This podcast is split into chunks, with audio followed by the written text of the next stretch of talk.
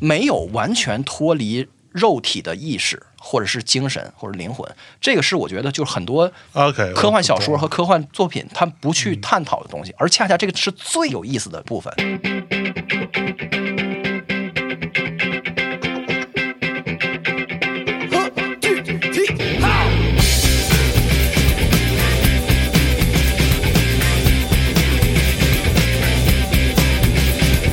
Hello，大家好，欢迎来到大内密谈，我是象征。今天啊，先介绍一下我们非常重要的一位嘉宾啊，来自于集合以及不在场的著名的仲青老师来打招呼。 Hello，大家好，哎，我是仲青，哎，著名的，这著整的跟名什么 似的？对，先捧你。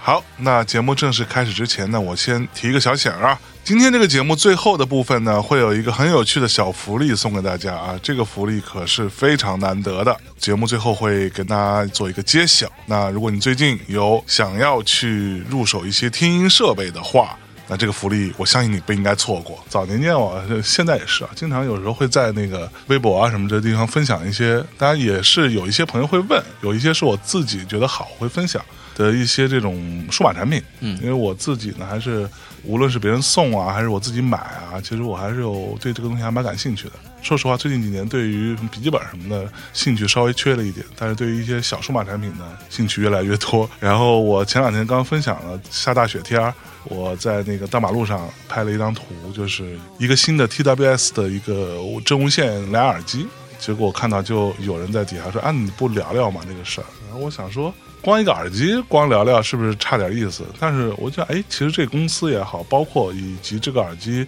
为什么我会觉得好？因为大家都知道，可能我是一个特别奇怪的那种，怎么方便怎么来的，就是尤其是在外边儿啊。所以我其实之前一直都是用果子家的那个 AirPods Pro 二嘛，所以为什么会让我觉得这个耳机好？其实今天是可以借由这个切入点跟大家来稍微聊一下这个事儿。那挺好。今天呢，就是既然要聊这个耳机以及这个品牌 啊，那就不得不请出我们仲青老师啊，对这块可能是有点小研究是吧？ 有点怪，有点怪。对吧主要是我在不同的地方啊都对那个什么 HiFi 和发烧颇有些微词，然后你来找 是是我聊耳机，然后就是显得我特别虚 伪。哎呦我操！不，可是你对 HiFi 和发烧有什么问题呢？没有，我就是觉得他这个人群本身啊就是用音乐来帮助自己听设备这个事 儿特别 特别有意思，我就觉得特别有意思，就老拿他们开玩笑嘛，啊是不是啊对对对，但身边好多也都是发烧友，但我是完全不是。我也不是，就是因为说实话，这个我们之后可以聊，因为我是一直在音乐行业的，所以其实我大概知道这东西是怎么回事儿，所以我其实不是太在意什么发不发烧这个事情，但是我觉得声音的还原当然是重要的。对，那今天我们的这个同事们也给我大概提供了一个小思路，我觉得是挺有趣的。就是我们这节目啊，叫做《我的赛博一只》。那这个有一个说法啊，这个主题我先给大家破一下，好吧？在一个著名的作家啊，麦克卢汉啊，他在一本书叫做《理解媒介：论人的延伸》哎这本书，我听过很多人说过，但是我其实没有认真读过。知道你说那个人是不 是李如一？ 对，他是老说这个书是吧？啊、他说媒介及人的延伸啊，他提出一个概念说，媒介及技术可以是人的任何延伸。如今呢，就是你看我们就有各种各样的便携设备啊、穿戴设备啊，各种啊，可以让我们在十五年前是难以想象的，是就是我们有这么多的方式可以更加及时的了解到这个世界发生了什么，可以非常快速的去参与到这个世界的一些讨论，或者说去做一些回想嘛。然后同时也能让我们可以去随时的享受到我们你想听的音乐啊，想看的小视频啦，甚至你在出差在什么飞机上啊、火车上，你可以哎随时有个方法可以让自己稍微安静一点儿。对就这些东西，其实在我看来是比较难以想象的，在十五年前对都可能完全想象不到的这么一个事儿啊。你知道我之前看过一个图，当嗯时就特别感慨，就是人类的那个主要消费品的价格在过去一百年间的变化。啊，然后比如说从某一个时间点就有电视了，所以电视和收音机就出现在这个表里。啊哈然后也有一些特别基础，你比如说拔一颗牙，或者是那个什么看病或者什么之类的这种基础的生活服务，还有比如说上大学，所有的这些东西的价格就是沿着横轴是这个年份的走势。啊，然后你看到所有的东西都越来越贵，是所有的东西都无可避免的，就在刨除完通胀的因素之后，都变得越来越贵。但啊只有一个东西是越来越便宜的，是什么呢？是电视。哦，电视哦，对哦，所有的东西都沿着那个轴儿在往上走，然后电视就是一根儿往下，哐哐哐，然后最后贴到地皮上。这个图就是让你意识到什么呢？就是娱乐这个东西，就是像一种自来水一样，啊，凡是能够给你提供快乐的东西，是就是简直了，就是最后它全部都冲垮了，然后可能也是这个行业就是消费电子互相卷，然后最后这个东西的价格是越来越低，甚至嗯是最后都变成就是游戏机都是贴着它制造成本在卖，就是游戏机是卖一台就亏一台，是就这么来卖，完了是就是好指望着你以后去买游戏，对就所有的让你感到快乐的东西的价格都越来越低，那你觉得这个是正常的吗？不是它就是让你意识到。这个价格的背后，就让你意识到这种东西的供给已经抓住了任何你睡觉的时候、你拉屎的时候，所有的能够让你舒服和快乐的这个点都快塞满了一样。对对对，就是娱乐的大解放和大喷发，就我们就是是生活在这个时代里。嗯，就其实你就好像你说 PS 五，我记得早年间我买 PS 二的时候，那时候也就两千来块钱，嗯，这么多年过去了，PS 五还是两千来块钱就。挺不可思议 的。你觉得什么鬼？对，都都在干嘛？对但是说实话，你看我买了 PS 五之后，我在上面又花了更多的钱。 你大家你买游戏啊，买那个会员 Plus 啊，什么这那的，是，你又花了更多的钱，但是它本身所带给你的那个，无论是娱乐啊还是说你在玩游戏过程当中特殊的体验，对，而且它的那个天翻地覆的进化，就不管是你说你打 PS 五，你看那画面跟你 PS 一、PS 二时代的那个飞跃。对，就这些东西的消费电子娱乐给你带来的那个高分辨率、高保真，所有嗯对这些东西的那个程度是发展非常厉害的。然而，它们的价格是确实越来越便宜。是是是，然后拔一颗牙跟三十年前是一样的，但是价格却永远的占到你的那个月收入的非常大的一个比例。对哈、真的是，啊就你知道，我之前也说过，我在疫情比较严重的过程当中，不是在家里边居家办公嘛，然后就特无聊，就买了个大电视。买大电视原因其实是主要是为了当时准备要买 PS 五嘛，是，然后大电视买了一个索尼的电视，当时就想说，哇，其实就我买那一刻，我觉得、啊真的是不贵耶，是四 K HDR，对而且它是跟 PS 五是比较完美搭配的。这过程当中，你觉得这电视也就这个价格就能买到了，而且我买多少七十五寸还是多少寸是啊。之类的，又很大。。曾几何时，索尼是可不是你老百姓可以考虑的东西是你就是去商店门口，在玻璃的外面拜一 拜就完拜事一儿了拜，说跟哎呦，这个对牛逼，这个牛逼。对对对不过说到这个游戏啊，就是我记得之前有一款游戏就是《赛博朋克2077》嘛，嗯这个游戏我刚发售就买了，但是我玩了一小会儿，觉得什么鬼，然后就弃了。钟情老师说怎么着？是现在又有新的版本，然后对啊确实还不错。 Phantom Liberty 嘛，就是《往日之影》特别牛逼嗯啊。这个游戏的那个实现了自我救赎。哎呦就当初发的时候不是一坨屎嘛，啊被全网不是喷爆了，全网喷爆你主要是它那个 bug 太严重了，对然后在 PS 上就简直就是完全是崩 的。对对对。然后就直接官方就给退款了，嗯就是因为那个游戏几乎都无法运行嘛。对，然后最后用了几年时间，他们就是花了人民币得有几个亿，嗯，完全就是违反商业逻辑。因为一般的公司，你坑完爹之后就这么地了嘛，然后就去就做新像游戏了嘛。最近有一 家公司就变上线四天之后宣布破产了，对对对这公对司对， 我靠对，但是他们就是把这游戏给救回来了啊然后现在这游戏的运行非常牛逼，啊，是吧？对，尤其在 PC 端，现在版本的二零七七就相当于电子游戏世界里的蔡琴或者是加入旅馆，哎呦呦呦呦，怎么说呢？是世纪哦，天世谍。纪天 谍，你比如你去我工作室玩，我啊嗯就把我电脑打开四零九零，就是跟别人给你沏壶茶，跟你说，呃，这个大理的朋友，哎呦从某一棵树上给你摘的普洱，怎哎么呦呦，嚯、啊？然后我对我就是二零七七给你打开，给你看看这最顶级的效果，哎，四十寸屏幕，嗯哎然呦哎后这个一百帧，然后品品，就这样。神经病。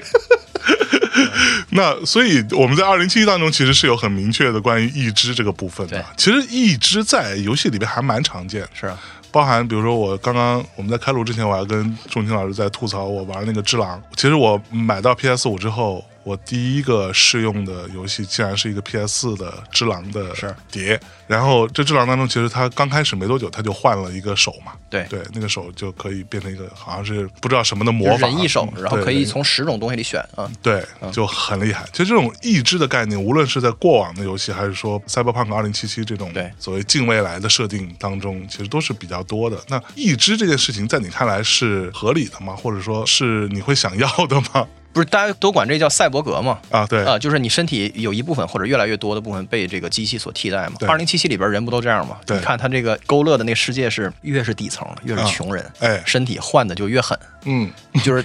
胳膊腿儿啊全换了，嗯，然后眼睛也换了，耳朵也换了，然后对就是为了能够多干点活儿，就是多送点外卖或者怎么 地，但是也还贷款也还不上，然后就过着非常就是高科技低生活，过着很哎是很悲是惨的日子。对，就是科幻世界里面，就是一只是用来往往跟好像挺负面的对那个想象联系在一起，就是因为资本攫取了整个社会的所有的权利，嗯，然后呢，那个底层人就不惜极端的自我剥削，然后在视觉上显现为他把身体的零部件都给换了，对就是为了可以提高自己的效率。是这种残酷的自我剥削跟压榨就成为了一种景观。就是你有没有仔细想过这个事儿？其实，在生活中其实并不是这样的。就是我的意思是，它有一种微妙的区别。啊嗯你跟我说了咱要录这个，嗯，我来的路上我就在想这事儿。啊，其实琢磨咱们现在身体的所谓的延伸，就是麦克卢汉讲的这个延伸，不是用来干这个的，嗯它不是用来自我剥削和自我提高效能的，啊，对，就是这些古典的东西反倒是，你比如说一个人腿脚不好，他用拐杖，嗯或者一个人近视戴眼镜，对这个是增强，这个是二零七七里所描述的，啊，就是说你想要让你自己变得更高、更快、更强，嗯，就千里眼顺顺风风耳耳。对对对，但是咱们今天说的这些数码产品都跟这个没关系，它不是关于强化你的，嗯它是关于让你获得快乐的和慰藉的，就是它是哦娱乐你的和给你提供内容，或者是让你感觉舒服的。它是哦这种东西，你想想，就是从古典意义上的说，这个随身听啊、M P 三啊到现在的这种通用的计算设备、VR 眼镜、手机和平板电脑，是它都在强化你这方面，就是没有什么建树，对，但是让你感到快乐这个事儿，就娱乐你的这个事儿上，嗯变得哎非常非常的猛。还真是哈，对，而后者跟前者是完全是两回事儿。就是二零七七这个游戏，咱要拿它举例子，更接近里边那个超梦，啊嗯啊，你记得吧？啊就它那游戏里不是你戴一个眼镜，对然后一道白光，然后你就可以进到另一个人的记忆里嘛。是对，所以那个游戏里勾勒了，就是说你的感官彻底被劫持这个部分，我觉得是非常非常现实的，啊就是怎么彻底的劫持你的所有感官，哎就你可以看到更激烈的爆炸场面，啊哈然后更那个栩栩如生的就是车祸现场，嗯，可以让你感受到死死亡的痛苦和那个升天的极乐的快 乐，它可以给你那个就是更色情的 A 片儿，就是所有的这种关于感官的东西。对对对，对，但是这这只是那游戏里面超梦那一小部分，是但是那游戏里的那一大部分嗯是关于就是资本主义对人的剥削和压榨，那部分其实在现实的生活中你都很难举出例子来，哎，还真是哈。就挺有意思的。所以相对来说，我们今天所面临的这种所谓，如果说是身体的延伸也好，或者说赛博意志也好，那对其实大体上它是让你舒服的，对让你开心的，对让你放松的玩意儿。对对对对。对，而且它就是一个沿着自己的道路上，然后不断的迭代。你比如说，就是降噪这个东西最开始发明出来的时候，其实是为了在飞机上能消停一点儿，是因为是是那太吵了。对对但对，是这个算法，你可能要买到第十几副耳机，十多年过去了，然后这个算法一点一点的迭代，变得比当年是越来越好，对它就在自己的轨道里面去发展。我还记得当年最开始有降噪的时候，是某 B 字头的品牌的耳机，嗯我那是我的第一副，嗯，那个好复杂，那里边要装电池的，是啊，好像七号电池还是五号电池。是，然后后来换了一副，它旁边有拖了一个小电池仓，对。这样的东西，等于那根线中间还有一个小累赘，这样到今天其实都无法想象还有。啊因为就是它那个芯片太大了，它没有办法直接塞进那个。对对对。嗯，哎，那你觉得，比如说像什么手机啊这种东西，你觉得算是赛博意志吗？算啊，嗯也算，但只不过是没有咱刚才说的那种，你手嘎了换成刀什么这种，嗯没有这么夸张的那个自我增强，它更像是麦克卢汉那个意义上的，嗯就是媒介是人的延伸，这个是这个概念。啊但是你要说是它作为你的工具，就是作为一个像螺丝刀一样的工具，它可能还不太像，对，对。但是就是也有，你像我生活中，跟大我家说说你生活中的赛博意志。就是我出门就愿意带那个运动相机，你知道吗？就是特别小的，啊啊就是他们都是玩极限运动的人，那个是就会带，比如说滑雪或者在天上翻跟头、冲浪什么，然后就就带一个这个，完拿那个塑料壳给它套上，套上就防水。防个水。或者潜水的时候带，嗯，但是我这种就是运动白痴，出门旅游或者是去有意思的地方，我就会给它夹在这儿，啊，就跟行车记录仪似的，就行人记录仪相当于。是啊然后有用一个特别低码率，就幺零八零 P，然后那个码率比较低的，幺零八零 P 已经算是低码率了，现在哈。对，现在都四 K 起步。哎呦呦呦，嚯啊！然后用低码率，然后一拍拍一天，就好几百个 G。这样的话，你去看的所有东西全在里边。那可是你真的会去检视它吗？我不会就跟人拍照片不会回头 看一样，啊就是你你不会为了娱乐自己而去看，但是你会为了一个事儿去看啊哈。你比如说我在东京逛了一堆店，当时看到东西我不知道是啥，等回过头来我就我意识到说，哎，我我曾经我在拍哪到个过啊店里对看着过，那我就回去找那个时间点，一拉一个准儿。因为它就是行车记录仪嘛，对我看到啥它就是 啥。然后我那个 我的行为就特别搞笑，就在那个嗯店员看来，就是那种我看到一个挺有意思的东西，然后我就弯腰就往前，然后别人觉得我有病啊，就是你是近视到这个程度了吗？其其实不是，我是为了让我的记录仪离那东我西记嗯近，得看清楚， 特别广角。对，它都是比较广角的，对对对对对，所以你得离近点儿。 你说这个人是感觉身体不太协调，对，这个人嗯有点诡异，而且这个东西因为它有那种快挂的那个，就像一个那种磁铁似的，你一吸嘎嘣儿对就卡上了。对，所以在我的肩膀上，对，它那个磁铁那个东西是先有一部分放在你的衣服里边嘛，还是怎么着？它是那样的，你背书包是最简单的，它有一嗯个类似于包住你的这个背带，啊然，后背带跟它的摩擦力很大，然后你一背就夹住了。对然后这个背带上面就长出一个小云台来， ，OK 然后那云台上面有一个掐子，啊，然后你把这东西往上一放，咔嘣儿就固定住了。然后你骑自行车的时候，你就把这这个掐子给拔下来，啊然后同样的的云台，就是同样的掐子，是，在那个自行车的把手上也有，嘎嘣儿一下也可哎以。呦嚯，然后或者你放胸口，或者放脑顶，但是放脑顶太虎了，那是放脑顶上 有点牛逼，就是你整一堆这个掐子，所以你可以 对放任何地方。嗯就这种就比较符合这种强化的这感觉，是吧？是。那其实这东西对于你来说，更多是一个记忆强化，对对对对对对吧？对，所以我就说嘛，你要是真是非要举二零七七那种例子，就是或者是那种比如说动力骨骼外装甲这种，啊对对就在游戏对里边，在现实生活中比较少。这种东西其实现在在医疗领域比较多，哦但是咱们都接触不到。嗯，比如说一个人他身体他有一些疾病，嗯你听过那个叫什么多发硬化症，就哦哦哦 MS，、就是 multiple 对 sclerosis，对对对，那个人就是肌肉慢慢就萎缩了嘛，对而且不可逆的，就现在看是没有治，是那种渐冻症的意思吗跟那个病理不一样，但是哦反映出来都是人慢慢的就是越来越不能动了。 ？OK，啊，然后它就是有一种像袖子一样的，比如说如果你胳膊坏了，或者是你的腿坏了，啊它有一个腿套，你啊穿上，完了它就是随时的识别你想干什么，就是它能识别到你这个肌肉想要走路，是然后它就会给你指定的那个肌肉，就是你要走路的话，你这个腿往往起抬，要动哪块肌肉，它就会拿小电流去电你一下，哦，能帮助你动起来，要不然的话你根本就你的腿抬不起来都。启动不了，对对对，这个是就是严格意义上的符合咱说这个赛博格这感觉。啊明对白，所以它都是，比如说人身体就是有困难，就是这种 physical challenge，对对对或者残疾人，或者是比如说他脚被冻掉了，然后啊他被就是截肢之后，啊装个脚，那这是纯意志教科书赛博格，就属于 是对， OK，除了这些之外，你还有啥吗？别的就没啥了。但是我我比较喜欢那个古典意义上的工具，我兜里会揣着，什么螺丝刀啊、六角扳手什么的，我我会什带什么玩意儿？你兜里真的会真的揣着这些东西？对对，因为老老能用上。你什么情况用到六角扳手的？就我自行车有好几个部位都需要紧 一紧，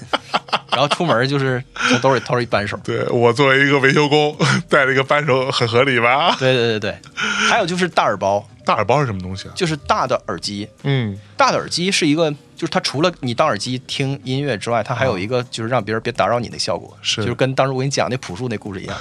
就是你往上一带，在对机场、在火车站，或者是尤其是在出租车上，不，你你可以把这故事跟大家讲一遍，我觉得这故事太牛逼了， 真的 是是吧？啊！说一下，说一下，我那同学，嗯就是我这岁数，你想想我这岁数的人对朴树那都迷的都五迷三道的不行了，不要不要的了，对，嗯哎，对，然后他上高中的时候，那个他在山东，然后那个朴树去他们那儿演出，然后他就说啥就死乞白咧要跟人要签名，哎呦然后他就是撬开了防火通道的门，然后上了那个休息室的那个房间，然后就是看见朴树一个人大棉袄大耳包，然后这么式哎儿堆碎在座位 上，然后就他去扒拉那个朴树说，哎哥你听啥呢？嗯，完朴树说。我啥也没听，完就把耳包递给他，就是你你不信你可以听一下，就是啥也没有。 就朴树的意思就是我都已经堆碎成这样了，就是不想让你们这种人来打扰我。 来扒拉我，啊对，但是就是经常就是你打滴滴或者怎么地的，然后你可能会遇到一个特别健谈的。啊当然，如果你也特别想聊天，你就跟聊呗。对，但如果不想聊的话，你要是带一小降噪豆，他看不见，是还跟你说呢。哎呦，这雪太大了，哎呦，哎呦这这是滋溜滑，怎么地？嚯，这北京难得下这么大的雪，哎呦，太好了，对，主要是然后索尼这降噪效果巨好，嗯我根本听不见他在说什么。然后我看到他看一眼那个后视镜，我就得嗯把耳机摘下来。我说你说啥？对对对对对对对对，然后他他说一句没有任何意义的话，是然后我说是啊，so this n a 然后我就 戴上。关键这种时候啊，他有时候还会继续跟你说，对，然后过一会儿又说一遍，又说一句，然后你又这样了啊啥？对对，他说你瞅你这撞的，就刚嗯有一车祸过去了。 哎呦喂！就这么热爱交流，出来做播客吧， 司机大哥们，真的是就这种时候，大耳包就特牛逼啊就他是一个特别礼貌的告诉你，我不可能听见你 说话，对，我就我都这样了。你再看后视镜，我也没有义 务回回应你了。 你你有没有啊这种东西？我其实还蛮多的，嗯其实因为我就是米娅老师说我这个经常瞎他妈花钱买一堆这种奇怪的东西，嗯那我这确实没少买。我前一阵儿，尤其是在大概半年多以前吧，是我用的最多的一个玩意儿，其实大家可能想象不到，其实是那个 Oculus 的那个 VR Rift Oculus Quest Two。快三二，啊 Quest 二那时候还没出三的时候，二是时间最长的，那我也有。对，那个东西我用的还蛮久的。其实你知道，我人生第一次 VR 体验是在 PSVR 上，就 PSVR 第一代，嗯，它那时候是要连着 PS 四的主机，然后有一根线连在上面，等于说那个主机是一个处理器，然后你是透过那根线把信号传到 PSVR 上，那个是完全震惊我的一个体验。虽然它那时候 PSVR 第一代的时候，那很多年前了，分辨率什么的都没有现在那么好，但是完全 blow my mind。我在里面玩的第一个玩意儿，我都忘了叫什么名儿，它是一个拿那个手柄当画笔，在空间里面画画的一个东西。是，我完全就是疯了，你知道吗？就是那种你是在一个三维空间里面画画是那种感觉，然后你画完之后，你还可以自己挪来挪去去看你画的这个东西，是啊，不同角度不一样，那个非常非常吃惊。从那之后，我对 VR 其实一直以来都有一种好感吧，虽然它经常会有很多的问题，直到我后来买了那个 Oculus Quest 2之后，我刚开始也玩很多游戏啊，在里面就什么包括那个什么光剑啊啥的，但是那东西对体力要求还蛮高的， 你要蹲来蹲去啊，侧来侧去的。后来我我用比较多的，其实在上面看电影。嗯，我就躺在我家里边有一个那种可以半躺平的那种单人沙发，嗯，把腿翘着很舒服，戴着那个眼镜儿，然后因为我平时是戴近视眼镜儿的，嗯。但是为了那个玩意儿，我其实换了一个小镜片儿吧，等于在那个设备里面。我天，你这是为了提高体验，真是对，就啊我我就不需要戴眼镜，再戴那个 VR 头戴了嘛，在里边看电影还是蛮舒服的。快三二我也有，它那个快三二当时就是属于创造了一个比较好的销售记录，但是快三现在出来那意思就是效果就更好，但我还对嗯没玩到。我还没玩到，啊，但是它就始终就 VR 克服不了那个，一个是就是视角稍微窄一些，对对对对另外最致命的就是它那个延迟，就是它那个多少毫秒的延迟，嗯就是嗯是你稍微转头快一点儿，你很容易晕的它，。它会跟不上你一点儿对，嗯就那一点儿，它要是克服不了的话，那你就没法干什么事儿。所以反倒你发现 VR 干一般的事儿，它就是还不如你就用屏幕，但是它对有一些专门为 VR 准备的体验。对，它有一个游戏，但是你肯定玩过吧，嗯叫 Super Hot，、哈哈哈，我玩过。对，那个用 VR 玩简直就是绝了，嗯是那样，你要移动时间才会走，就是它把时间绑定在你的对移动上。对如果你不移动，时间是静止的。静止的，对，所以那个对方打出来这个子弹，如果你不动，那个子弹就停住；但是你稍微一动，你越动，那个子弹就越往你这儿来。对对对所以你对要算准了，就是像是跟那个《十二罗汉》结尾里边的那个人在。激光里面跳舞一样，啊哎就你要躲开所有的子弹，并且把对方都打死。那这种就属于是独一无二的，就是你要没有 VR，对你玩那个正常二 D 版，这游戏完全是另一个游戏，对另外就根本一件就事儿对对对对，除了这个之外，其实对于我来说比较有用的一个东西，甚至是我日常使用最多的就是真无线蓝牙耳机。嗯因为我有很多时间在路上，而且我现在到今天为止依然保持一个很重要的一个习惯，就是也不算强迫吧，就变成习惯了。我会让我自己每天都要听新发行的一些音乐，every fucking day，专业？对吧 素质，就你也是吧？中文音乐教父，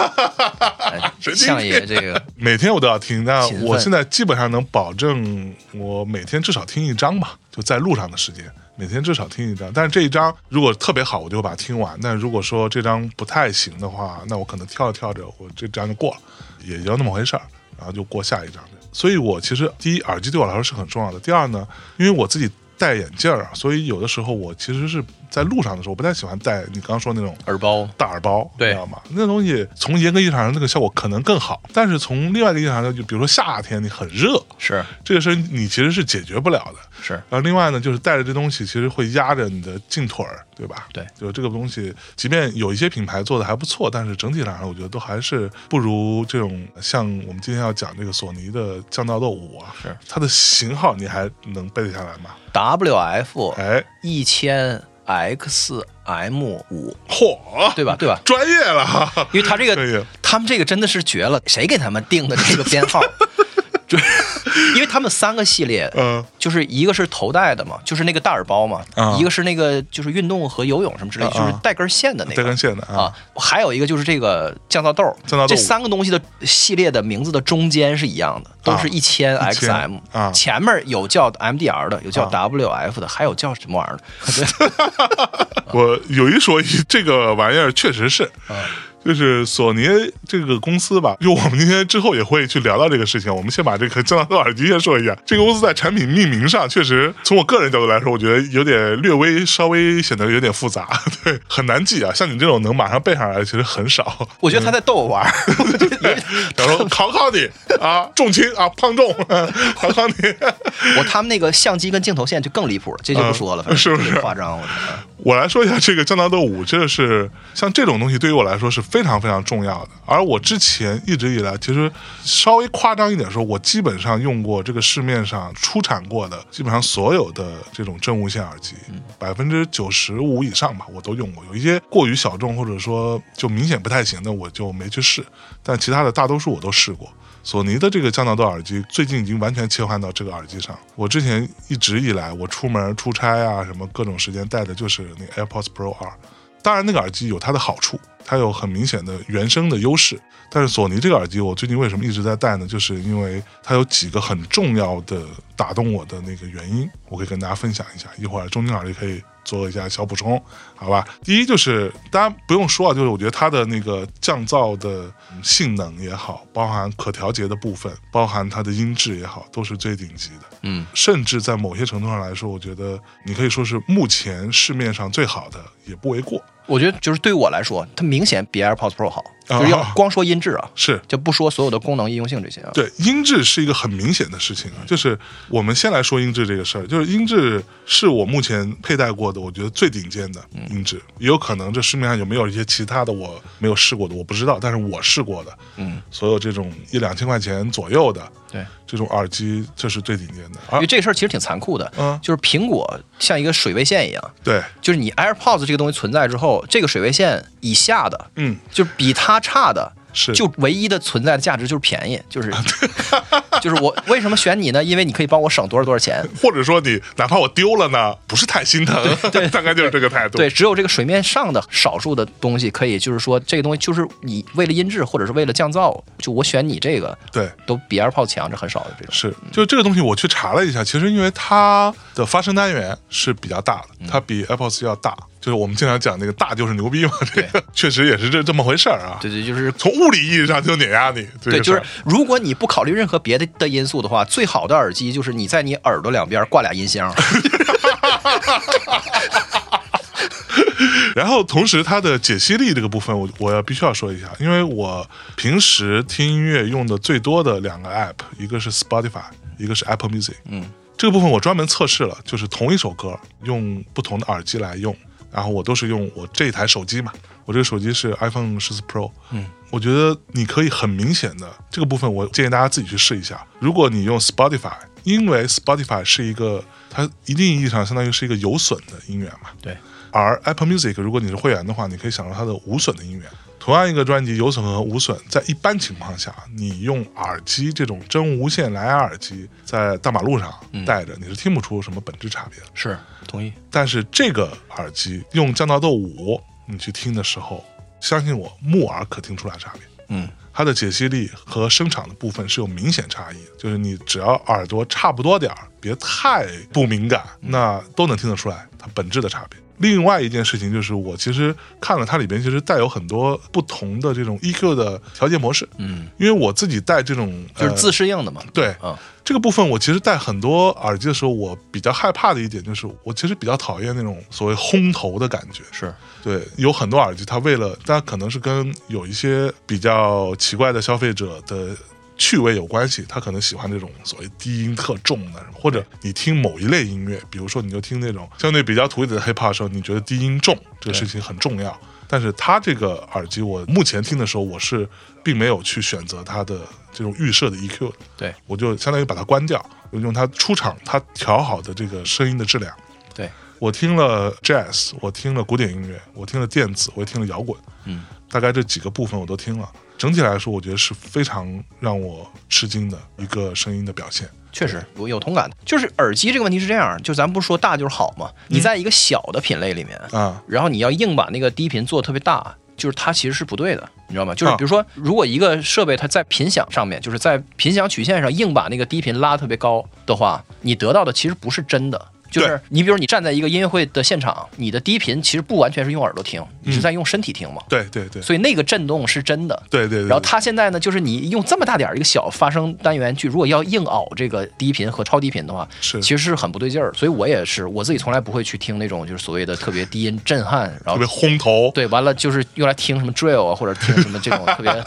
hip hop 这地是鼓，咣一下感觉一根钉子砸你脑袋里那种感觉，我不追求这个。稍微有点来不动。它索尼它这个东西就是一个是它绝对音质好，是因为你刚才说嘛，就是发声单元本身尺寸客观在这儿，就对大就是比较好。另外一个就是它那个降噪，降噪跟音质的影响非常大，因为非常大，因为它那个降噪效果不好的耳机，就是它降完噪之后，你把那个降噪开关开开，嗯，然后你会伴随你一种它给你提供的另外一种噪，就是它把环境里的噪整没了 ，对对对对然后对并且就是塞给你一种就是嗡嗡嗡嗡， 就是对对对对对持续稳定的没错没错没嗡错嗡声，对就是那个嗡嗡声控制起来就很难。对，就是便宜的耳机，那个嗡嗡声就是感觉恨不得跟它降调的噪也都差不多了，就是。还不如没有的 时候，我觉得。然后那个声音会淹没掉你实际听的那个音乐或者什么的，嗯就嗯是在很多频段上，所以就很恶心。对这个部分降噪，我稍微晚一点点我再说哈，因为我其实想跟大家去讲一个观点，啊就是为什么说我有的时候对在路上听音乐这个事情没有那么大的要求，或者说甚至在某些情况下，我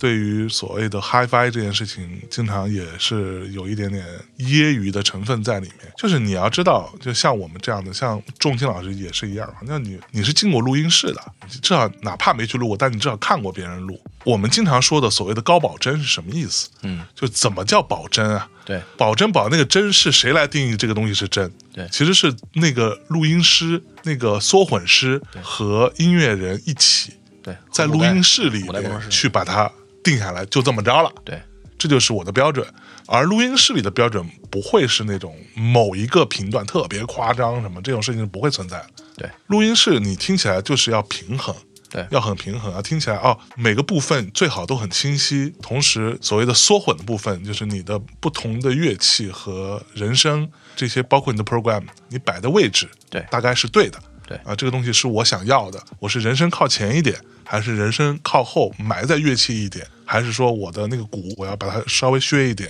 还是怎么着？对那甚至好的设备，所谓的还原度，就是你要让它能听得出来哦。比如说鼓其实是在这个人声的右后方或者是左后方，它的吉他主要是从偏后面还是偏前面一点出来。对这个东西其实是可以做到的。对但前提是你的音源以及你的听音设备，它要能够支持。对对吧？所以在这个部分，我觉得以录音室的标准来说，或者说以这些工程师们、这些音乐家们他们最终认可那个标准来说，那个东西叫做真。对而我们所谓的高保真，就是尽量还原对他在录音室里听到那个样子，因为那个东西就是他所认为的他的作品该有的样子，对，对吧？就这个是存在的。嗯这个因为其实这个里边你刚谈到了两种隐含的，就是互相矛盾的观念嘛。嗯一种观念认为说，也是我比较认同的，嗯就是它是有一个真存在的，那个对是客观的，就是说他的那个工程师混出来的东西，他们是有一个清晰的意图的。对你知道人费老劲了，人把这个给混出来，他是有一个确切的模样的，就是说如果可以克服所有的困难，他希望他的听众都能够听见他听见的那个样子。对这个样是存在的，不是不是存在的。对另外一种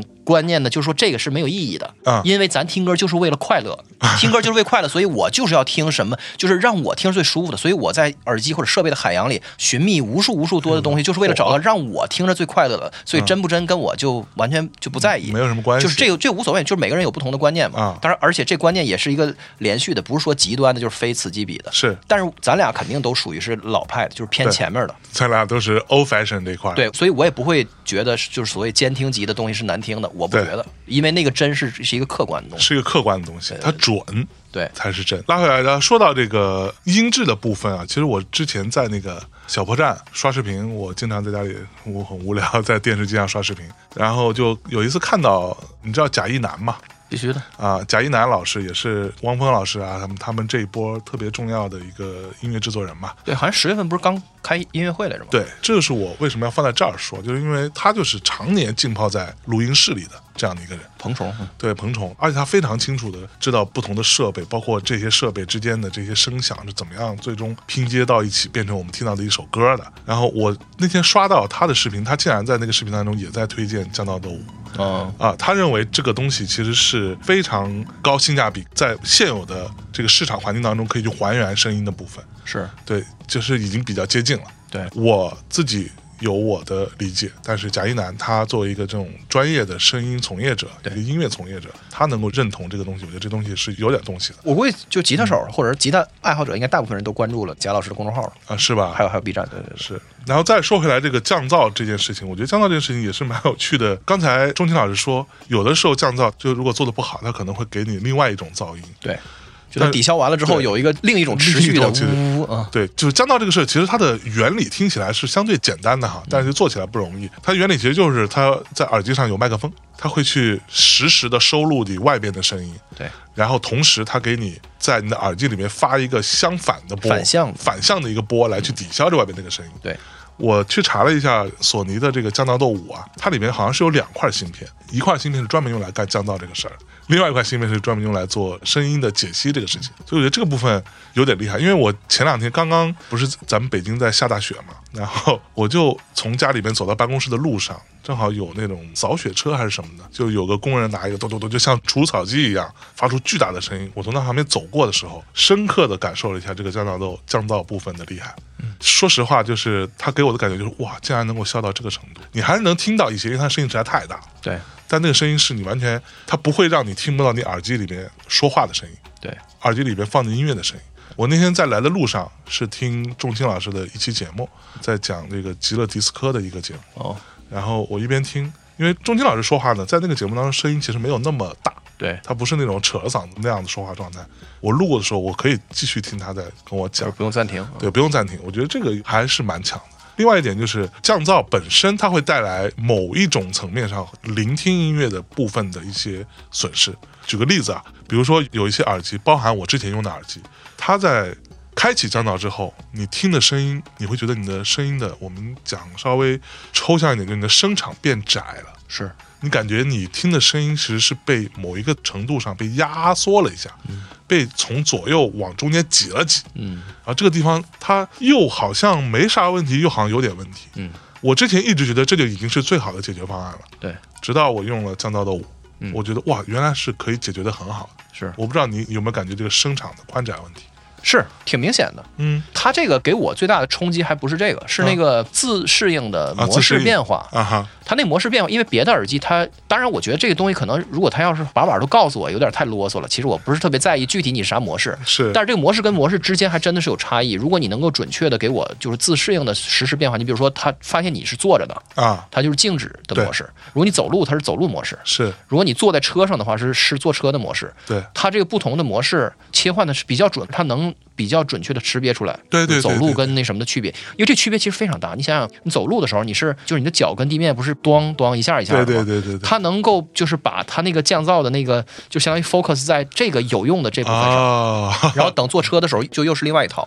它就不会有那种就是很多时候廉价的耳机，你戴上以后你会发现，当你从一个模式进入另外一个模式，因为他们比大部分的便宜的耳机是没有这个对适应的概念的。对对你比如说，你从外面站着，然后你打一车，然后你一进这车里边，你把门一关上，你就听你那耳机里哗哗的噪音，就对是因为它一突然适应不了了，因为它发现那个它识别到的 那个外部的稳定的那个噪音的那个 pattern 那规律对变了，对，然后它就不适应了，对就是这个问题，所以它它需这要挺长时间来去调整的，对对对对对，这个效果确实好，就特明显。对。还有什么那个你说话的时候，它就嗯对会自动的控制一下，就是对让你能够跟别人唠嗑的时候，你对对对，然后你不就是用你把把不都用把摘耳机摘下来，对对对这个东西，当然这个都是可以调的哈，是你也可以调成你永远都不要去触发这个东西。对我在试的时候，我也发现一个很重要的事，因为我现在在办公室里边，嗯我是自己一间办公室嘛，所以我用的那个键盘是一个轻轴的键盘，对，就是确认感比较强，然后嘎嘣儿嘎嘣儿的，就它声儿特大。嗯就这个键盘呢，原则上来说是不能在，比如说我周围还有别的同事跟我一你起是，老板嘛，就想我你就想说你是哎老板，不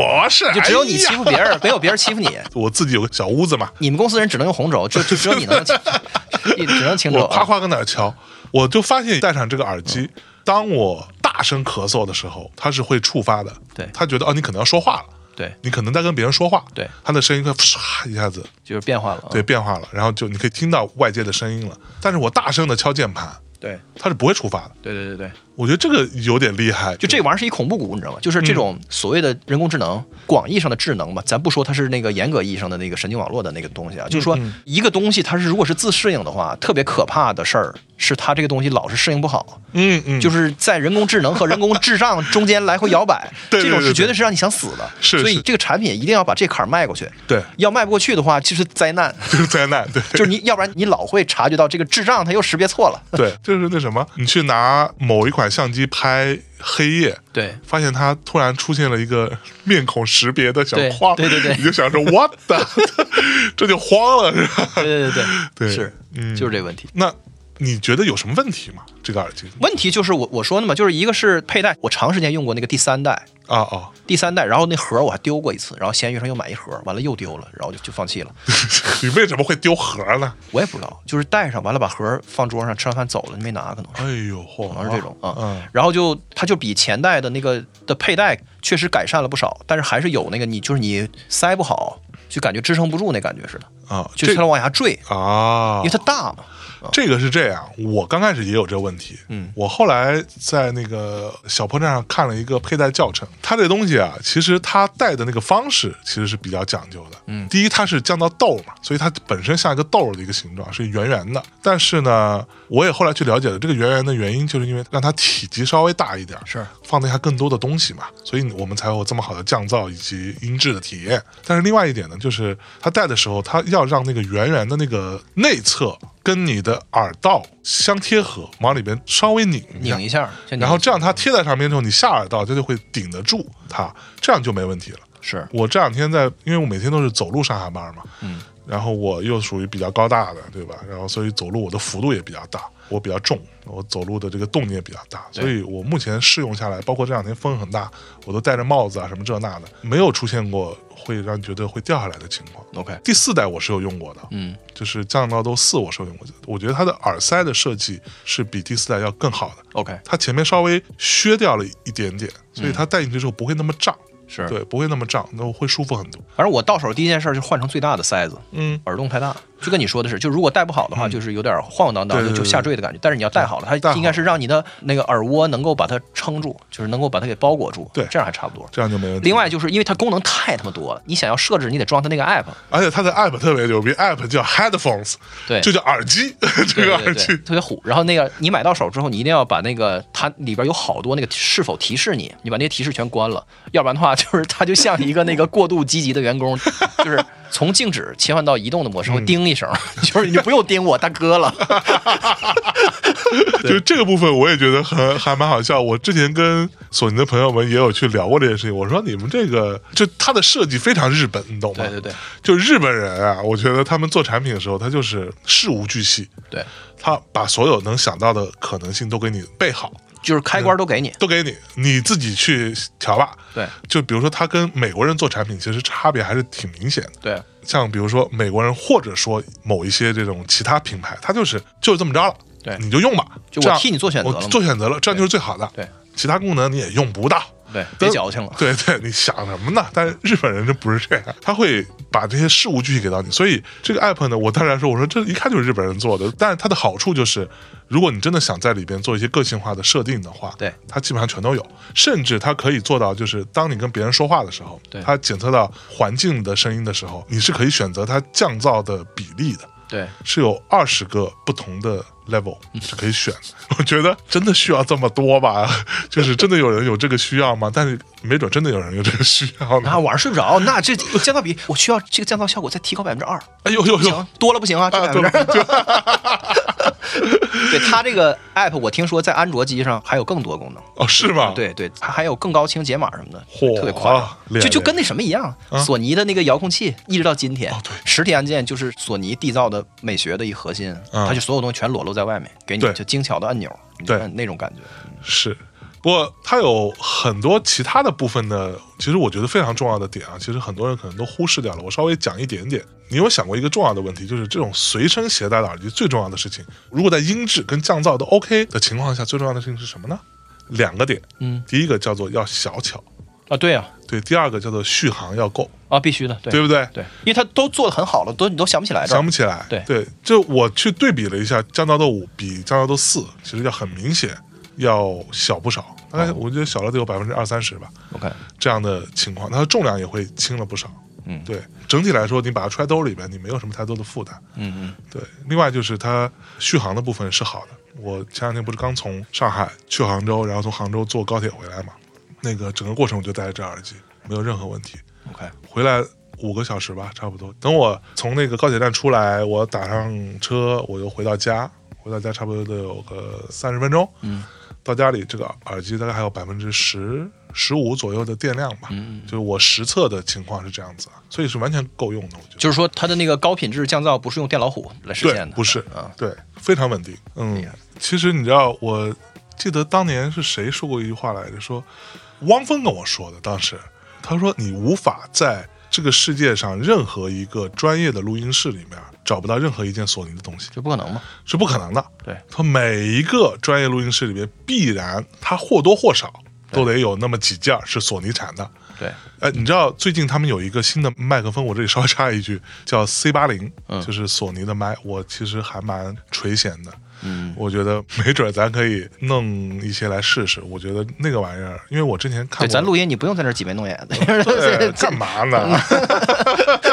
弄一套，对，然后咱花点成本，对吧？让咱们的录音品质变得更好，嗯，不对对对，必须的。是，索尼录音最牛逼的是它那个七五零六那耳机，啊完全是一个工业标准。它这个东西也是人越用它就越会用，嗯，就是是因为这个行业里的人，他不是说在这追求 HiFi 什么的，他追求的是一致性。对就是说，你你比如说你是汪峰，嗯然后你的录音师，然后你的乐手，你外地的那个做混音的和帮你录弦乐的，然后你的母带，就大家想要听到一样的东西，这个信号链路是一样的，所以最后就这网络效应，最后就造就了一代神机，巨便宜，七五零六其实完全不是一个不贵贵的东不西，贵。就是像我经常用的一个索尼的耳机是 MDR CD 九零零 ST，你知嗯道这个耳机吗？这也是因为我为什么会用它，因为之前在录音室里老看到它，对，然后我就买了，然后其实也不是很贵，也就几百块钱吧，对，一千块左右折人民币的话，我在日本买。就觉得哇，这耳机真的还蛮准的，你是可以清晰的听到里面各个频段它到底是表现怎么样，对对它有对没有出错，对，而且就是不需要你折腾，它也没有任何的那个，就是说特娇贵完老坏什么，那就完蛋了。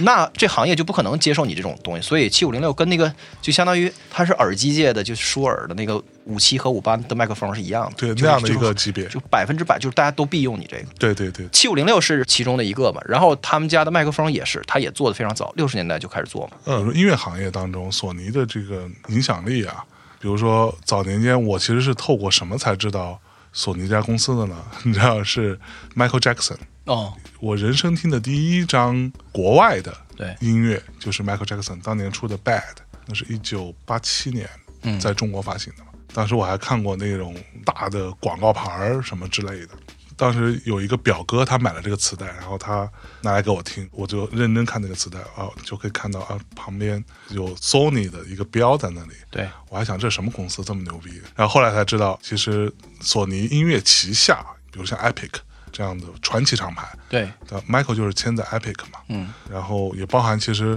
我们之前在其他节目里也有说过的，Michael Jackson 当年跟 Paul McCartney 之间的他们合作了一首歌，变成好朋友。对，然后 Paul McCartney 有一次喝大了，就跟他说啊，Michael，你知道这世界上什么东西最值钱吗？Michael 说什么最值钱呀？Paul McCartney 说版权最值钱。对，然后结果第二天，当 Paul McCartney 酒醒之后，就陆续听说 Michael Jackson 在到处买 Beatles 的版权。 然后这个事情也其实，在一定程度上，在后来慢慢奠定了索尼这家音乐公司在整个音乐行业当中的一个重要的地位。当然，同时我们再拉回来看，正如我们刚刚也说到，它在所有的录音室里面，包含我们刚刚也说的 C 八零的麦克风也好啊，包含最近他们有一个新的耳机，一个监听耳机叫 MV 一。嗯，也是一个很好的耳机。我其实大概在一个月左右，我在上海的一个朋友那里，我有去试用过这个耳机，给我的感觉其实是非常……我有一段时间我一直觉得说，哦，监听哦耳机这个行业其实差不多没有什么太大的进步了。没有做头了啊。对，也也不过就这样了嘛。但那个耳机，我觉得它从两个角度来说非常的了不起。第一就是它的声音可以让你听得又准，又没有那么的干。嗯，第二呢是它佩戴的舒适程度，一定程度上超乎我想象的，因为我印象当中，一般监听耳机像我们之前也说过的，也都不是那么好戴嘛，因为它不是日用消费品，对对，所以它不太考虑你就是戴的舒不舒服这个事儿。但是 MV 一其实是戴着比较舒适的，刚说那个 MV 一，它这个耳机主打的两个点啊，就是一个是它那个动态范围特别宽嘛，嗯对，它的那个频响的那个范围也宽，它是五赫兹到八万赫兹。咱们一般不是说这个人耳就是到两万赫兹就没了嘛？对就是一般实际上中年人就是到一万 六，一万六往上你就只是理论上有，但实际上我给你测你都你你都 听听不太都到听不见，对对但是就是缩混的时候，或者是就专业的监听，这个就再往上的频率，我听不听见是一回事儿，但是你能不能复现是另外一回事儿。对对对，所以它的那个驱动单元本身那个频响范围也要足够宽，这是一个基础。是另外一个就是它是个开放式耳机，其实大部分甚至很多玩耳机的人都没有开放，都不一定有。对因为开放式耳机它不是主流。对大耳包一般不都是封闭的嘛？对就是你不想让别人听到你听到的东西，是要不然你不干扰别人嘛。但是耳 机它封闭的那个盖儿本身会影响它那个声音里边的反射，对所以其实它怎么调还是没有开放的更好。对所以它这种开放式耳机其实是就是相当于是牺牲了。本身对于环境的适应性，你对就是你在嘈杂环境里边，你可能会打扰到别人，但是你在屋里听就无所谓了。对啊，对就是但你是监听耳机，你怎么会在地铁上听吧？对对对对吧？对，所以它这个背面是开放的，所以它的音质是格外好的。是，对对对，相当不错。嗯，哎，所以平时你在外边你是会戴这种降噪耳机的吗？会啊，当然你你了有你也有这个需求吗？是啊，我就是降噪豆是最常用的，尤其我特别喜欢骑自行车。哦，骑自行车，。对，在城市里逛，就是一逛就逛一下午，但是现在天儿太冷了，不行，就秋天以前秋天以对前，对对 北京冬天骑车你可是费点劲啊。对对对对，记得有一次我在某个节目当中跟小韩、跟独眼儿，我们聊过这个地铁熊孩子的这个事儿。是我当时就说，那大家难道出门没有？但我这个说法就特别 婆罗门的，我说：“那你出门没有一个降噪耳机吗？”嗯，那有的话，其实很大程度上是可以避免掉别人对你的打扰的。是，对这个部分，我觉得也是一个很重要的事儿，因为我甚至你知道，有的时候我，比如说我坐高铁啊，北京到上海四个多小时，对，整个这个过程，我其实是会戴着耳机，我会放一张我比较容易能够睡着的音乐，对但是我不会让它循环，对我就会就这么放着放着，然后我就睡着了。睡着之后，这耳机里其实是没有放音乐的，对，但是它依然提供一个降噪的效果。是，也就这么着了，一直下去，然后等到我哎一觉醒来也差不多快到了。其实这个东西也一定程度上符合我们今天所聊的这个点，就是它的作用相对来说非常直接，并且它有效。对它给你在一个密闭的环境，在一个周围都是人的，甚至不确定的一个状况下，给你营造一小方你属于你自己的净土。对我没有想要打扰别人，我也不想被别人打扰，我就带着他踏踏实实的让我安静点儿，行不 行？我想静 静，我想我想静静， 我是朴树，当会儿朴树 我是朴树，行不行？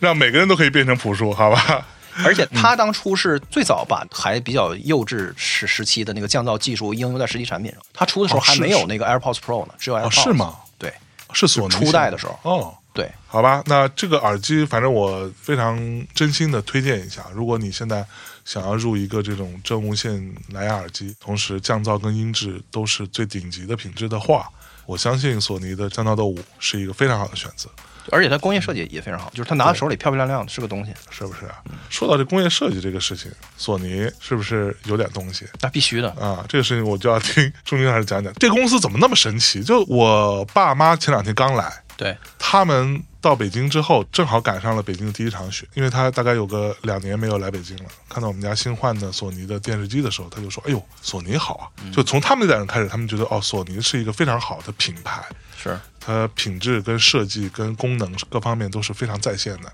是，那他们就下意识就索尼好啊，这个应该很贵吧？对我说其实还好，现在电视没有那么贵了。对老一辈人对索尼的那个品牌的印象坚如磐石，这个东西就是因为他们年轻的时候。啊、它就是好，它就是比别的东西好，并且比别的东西贵，是所以就是他这一辈子留下来的印象是这样的。曾经有过一整个时代是属于他们的，嗯这就是日本二战结束之后嘛，对就二战结束之后，整个那国家就是一废墟，对就是垃圾堆里面成长起来的一批的公司，其中代表就是这公司。就是索尼。对，然后就是除了录音棚以外的东西，它整个这消费音频产品，就是他们家就是元祖级嘛，就原祖机。就是发明这玩意儿的人。哎，你还记得你第一台索尼的这个产品是啥？ Walkman 我当时买不起，就我也我也是我买不起。当时有 Walkman 对是一件非常屌的事情，就非常骄傲的一件事情。必须的，我上初中，我们班上就一个孩子家里有 Walkman，是然后他经常会带过来给我们炫耀这样子。是。然后后面的那个 Discman 我就开始买了，就是因为 CD 那时候就没有那么贵了，啊对但是反正也不便宜，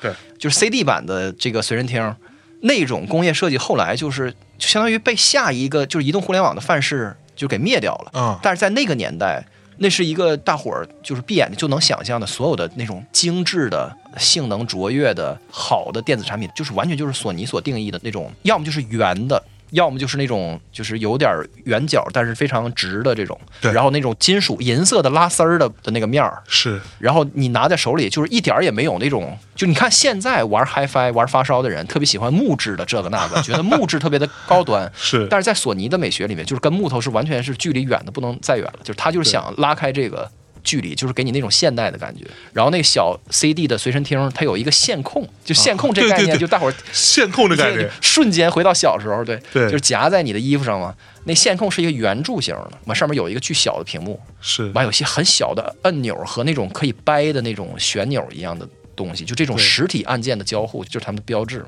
就这种。是，所以那个 Discman 用了很久，嗯然后 MD 也是太贵了，就根本就玩不起。 ，M D 我后来都是那个时候看到别人玩，对，我是在工作之后，公司里有一台，啊当时，当时我工作之后第二份工作就进唱片公司了嘛，对，公司里有一台，然后是当时我们老板的还是什么的，然后我就拿来用了，因为他平时也不怎么用，在那个年代其实已经开始逐渐有 M P 三啊什么这种东西对了，因为它出的太晚了，它是对九二年出的嘛。啊哈然后 MP 3就是标准是九四年定的，啊哈，完了，当然它商用需要一段时间，所以对留给 MD 的时间不多了，就不多到十年啊。嗯嗯，但是 M D 当年就是你可以感受到那种索尼就是近乎病态的那个对便携的执着，对，就他要缩小 C D，嗯他觉得 C D 太大了。对，索尼有过一个那个就是 C D 的随身听，就现在来看就简直就是不可思议。它那个设设计是这样，你看 C D 这么大对吧？嗯啊，他把圆圆的一个 C D 级做成一个比 C D 小的方形，那请问这怎么可能呢？对吧？这不可能啊，嗯对因为对啊你已经比你的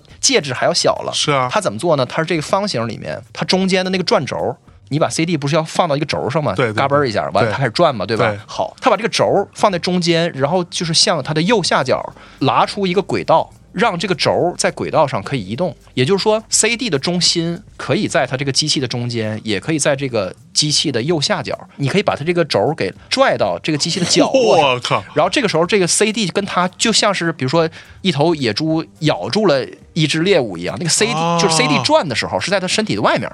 哇，不跟现在的那种便携的或者小的那个黑胶黑唱黑唱胶机一样，唱机似的就是那它比黑胶本身还要小，对对，就像一个两片面包夹着一样。嗯然后呢，这样的话，它的好处是啥呢？就是如果你是啥呢？如果你听的是那种小 CD，你知道有那种单曲碟，啊对对对对就是那个时间特别短的，是它就可以把那个轴回到中间，然后把那个小碟儿直接放里边，然后一咔上，啊就是比他们磁带的随身听还要小。嚯，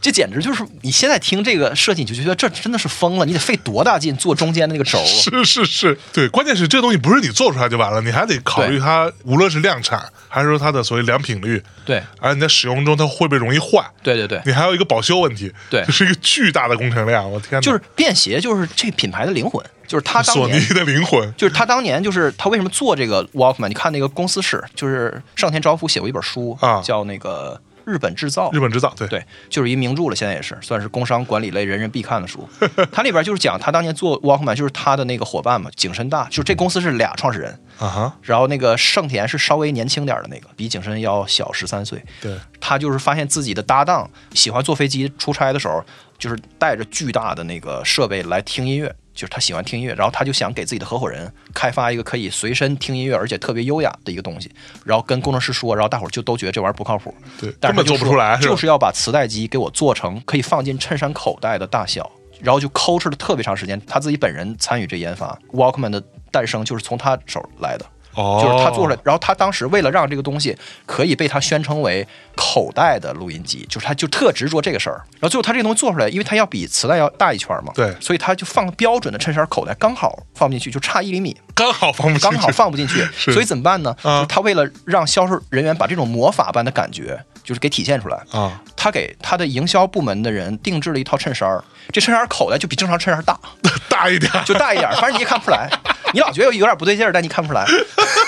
然后大伙儿就穿着这个衬衫，你知道吗？然后就是在全世界所有的展会上，就是在推销他们家这个东西的时我候，去就现场就给你看，摁上耳机戴着听着，然后就点播放，完了往这衬衫口袋里一放。那就是魔法发生的时刻，你知道吗？就所有人看，我操，这可以放口袋里，这什么太哎，这个事情好像在多年之后也有人这么干过，就是乔布斯嘛，乔布斯老师他都承认的，就是明确的，就是这就是受到索尼的启发，就是这几十年以后，啊哈。也没有几十年吧，可能就十十年、十多年之后吧。 Walkman 好像是七九年吧，差不对多。，然后它是世界第一款那个 MacBook Air 嘛，嗯，你还记得吧？当时在苹果的发布会上，他拿一对大牛逼纸信封，对对对对，然后他把那个口袋打开，那不就是魔法时刻吗？这完全就是就是不是你要想他 iPod 也是这种东西啊。对对对 iPod 它当时的说法是什么？呃，一千首歌第一代嘛，In Your Pocket 嘛。对对对，他在发布会上是从自己的牛仔裤兜屁里股兜里拿出来的屁兜里拿出来这个这个东西给大家看嘛。对对对，就是那种很魔法的感觉。对对所以就这便携这个事儿，他们就是为了便携，就什么都干得出来，还做过一个跟磁带盒一样大的，就是啊他就几乎就是把那个随身听就给拆下来了，然后他那广告就是给你看他是怎么把这几个。就是最 bare bone 能够让磁带转起来的最小的体积的需求的这个元件，一件儿一件的放到一个塑料的磁带盒里，就是磁带的容器里，啊，然后最后把那磁带也放进去，我去，然后就让它开始转。我去，对，所以他做 MD 也是为了这个。对就是他就觉得 CD 这个东西太大了，还能不能再小一点儿？啊哈，然后最后他就做了一个有损压缩的格式，他那个是在 MP3 之前，但是跟 MP3 是相似的嗯对道理。如果发烧友玩 MD 的话，其实是完全说不通的，因为嗯它是一个有损压缩的格式。你可以拿 MD 去装无损压缩的文件，然后去对听，但是那样的话，它的存储就非常小。对那 MD 的那个那个盘放进去，它可能就是只能容纳七十分钟左右的有损。对所以呢，就是当然就是最终变成了一个小众的爱好嘛，但是他就是在便携这个事儿上一条道走到黑，的走到黑但他没想过说戒指这个东西可以没有，对，就是索尼这公司的本命，就是它是有形的物件儿。就啊是索尼的灵魂就是做一个东西，一个可以摆弄的实际在你手里的东西。是索尼的本事就是做一个东西。你现在回想八十年代，就是泡沫经济时代，人们对于富足生活的想象啊，一个人赚很多钱，然后他可以去买很多东西，装点那个世界的无数多的产品，就是就嗯这公司他拿的全都是干一个事儿，对就是一个东西，一个东西。对对啊对对对对。对。其实你知道这个部分，就我自己的理解，就是后来的很多产品都是在尽量随着科技发展啊，它都对是一个东西可以干无数事儿。嗯，而索尼最开始它擅长的事情叫做我这一个东西就干这一件事儿，对同时我把这东西做得非常漂亮、非对常精致，同时它的性能又很好。对，你知道我在很多年前，我第一次看那个 EVA 的时候，当时你还记得里边的男主角定真寺，他不是随身一直带一个随身听嘛？对他的随身听其实是看起来是放磁带的，对，对吧？他用随身听听一些古典音乐啊、巴赫啥的，我就在想说这到底是什么随身听，我就去查，后来发现其实它是以索尼有一个叫 DAT。叫什么 DT 一 Walkman 嗯是为原型，而去在那个漫画里、动画里是重新设计了一下吧，对做的一个新的版本。它播放的是叫做数字什么录音带之类的东西，啊，就数字磁带，是当年是有过一阵儿出这个东西，我到现在还有一盘儿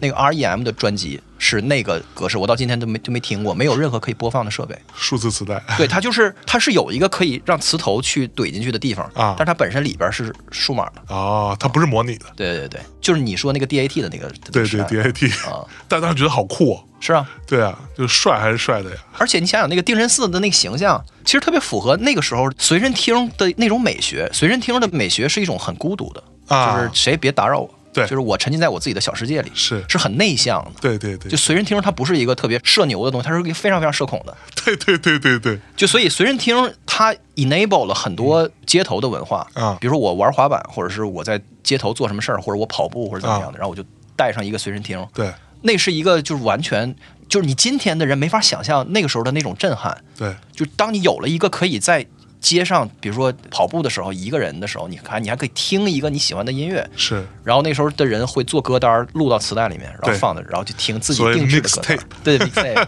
对对对哎，所以随身听其实就是索尼先做的嘛，对啊，就是他发明的这玩意儿嘛。对，就是最开始是磁带嘛，然后后来又是 CD 嘛， 嗯，完了 CD 他们又花了巨多的功夫去在这个减震上，CD 这玩意儿稍微一震，它不就那就个磁头就歪了，完了就就卡了得对等一会儿，就等它找回来。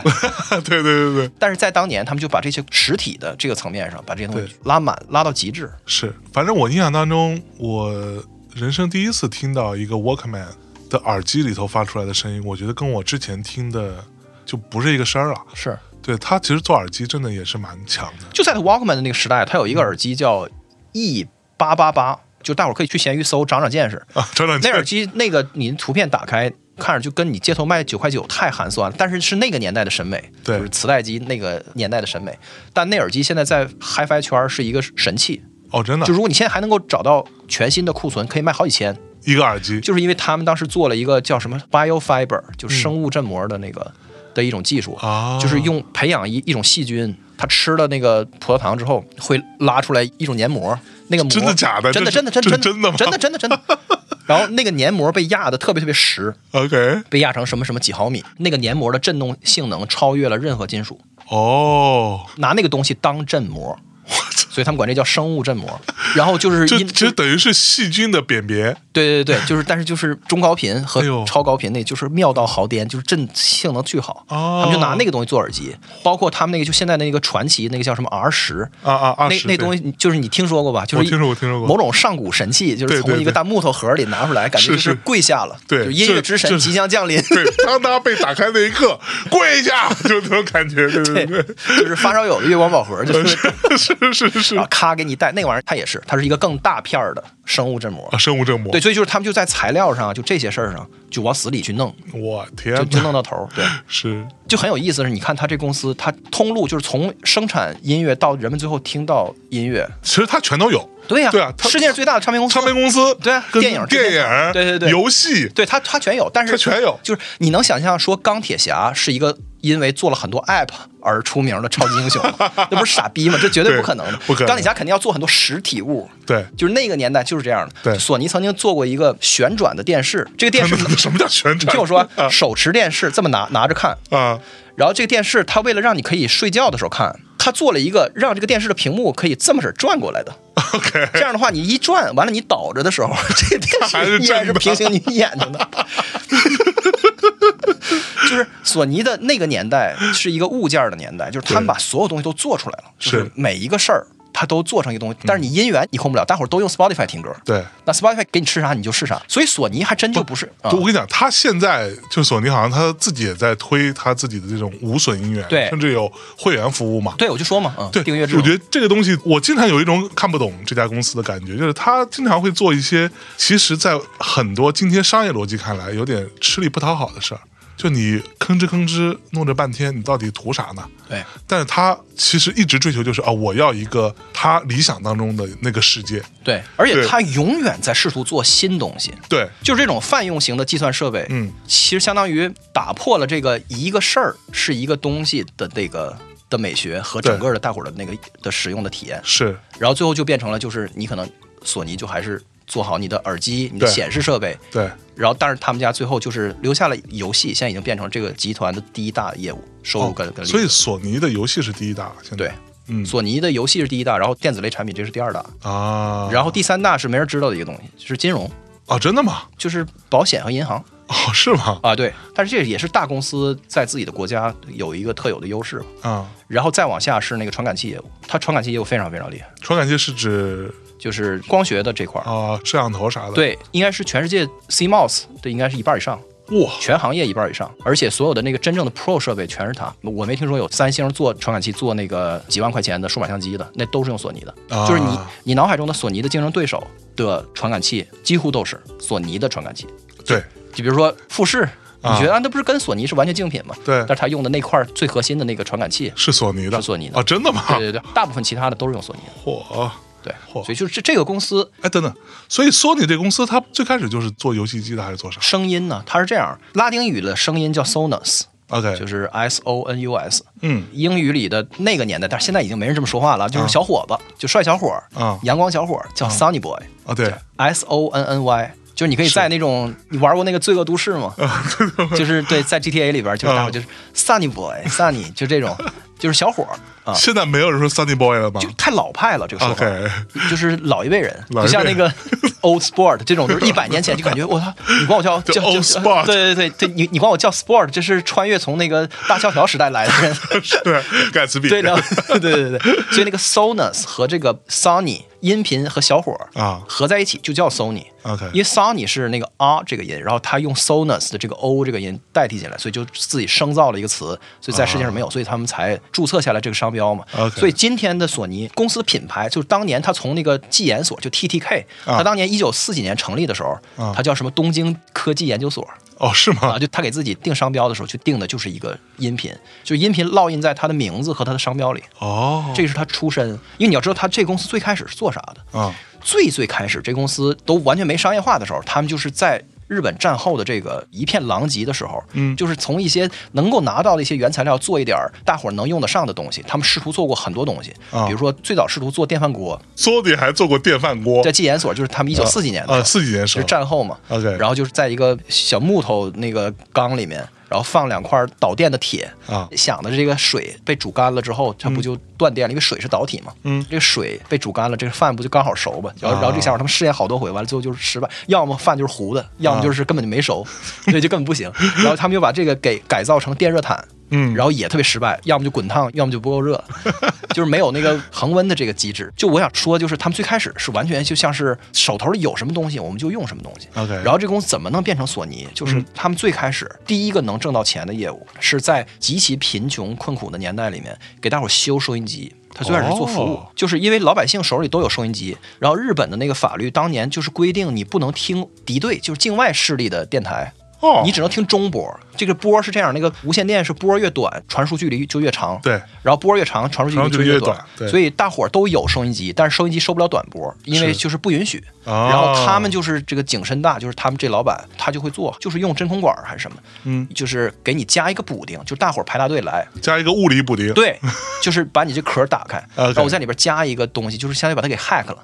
让它可以 OK 听国外的电台。哦，然后这个其实也不是说为了反动卖国，它主要是为了就是接触西方的娱乐和文化。对对对对对对所以就是他们最开始是干这个起来的，跟那个声音有关。是然后他们第一个出来取得商业成功的商品，就是他们做出来的是一个巨大这么老大我操一个大箱子这样体积的一个录音机， ，OK，但是因为它不便携嘛，所以就是只能卖给什么公检法和学校。你比如说在那个庭审的时候，啊，速记员记不住，就是说话太快，记记不住，然后他们就拿这个东西给先录下来，就是找到一些 to B 的客户。啊，然后这公司是这么才赚到自己最早期的收入的。 OK 然后第一次取得成功也不是随身听，是那个比那个早得多，是晶体管的收音机。晶体管收音机，对，就是当年那个贝尔实验室发明了晶体管之后，啊哈，然后他们就是飞到美国去，花了几万美元买了这个当时完全新的一个专利的授权，他们就觉得晶体管一定是能做出好东西来。嗯当时就是说全世界都没有任何的像样的应用，卖给他专利的那个专利持有方就就说这个东西只能用来做助听器。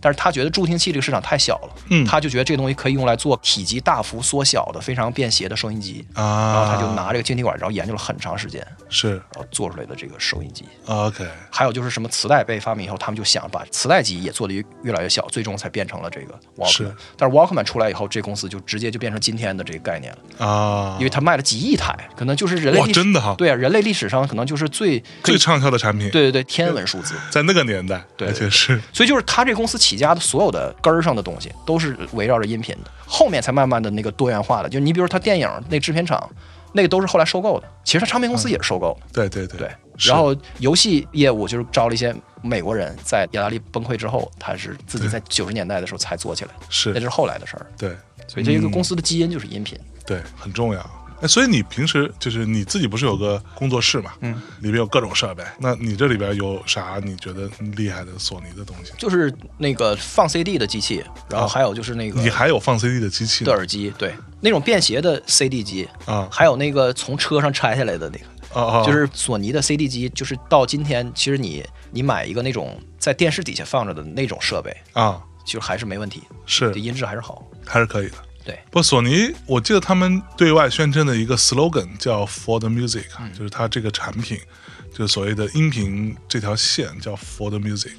我觉得这个话听起来虽然很大，但是你现在细想一下，他有资格这么叫，其实就祖师爷嘛， 对，啊就这事儿他说了，那那大家都得服，对吧？对，就便携的、无处不在的音乐，就是他老人家做的。 对你还能说啥 呢？说实话，我有时候提起索尼，我老觉得就是那种莫名其妙就会出来一黑科技，是莫名其妙就有人敢想，但没人给他做出来，他给弄出来，就这么一公司有一本书叫那个《制造现代》，是一个大画册儿啊哈。那个大画册就是大伙儿可以翻翻，就是因为那个时代过去了，你再往回找补，你很难找补。就是关于就是索尼历史上所有的那个产品啊的那个大彩图是印刷出来，然后对嗯你感觉到那上一个时代的那个魅力，就是和那种很魔性的 感觉。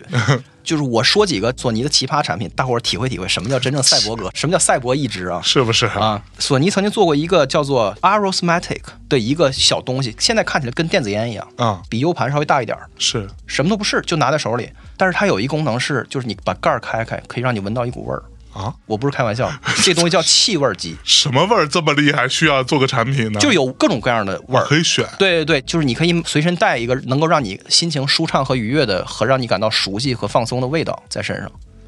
然后他们的那个电视广告，是现在看巨魔性，嗯就是一堆人，然后也就是在不同的场景下，就可能自己特焦虑什么的，然后拿出来吸一口，然后瞬间就舒服了对对啊！就这么小的需求， 对他能做个产品出来，就比如说他做一个鸡蛋形状的音箱，这音箱里面就可以有音乐嘛，啊就是你把这个鸡蛋放在桌面上或者是在地上，然后它可以像一个小机器人儿一样的摆动，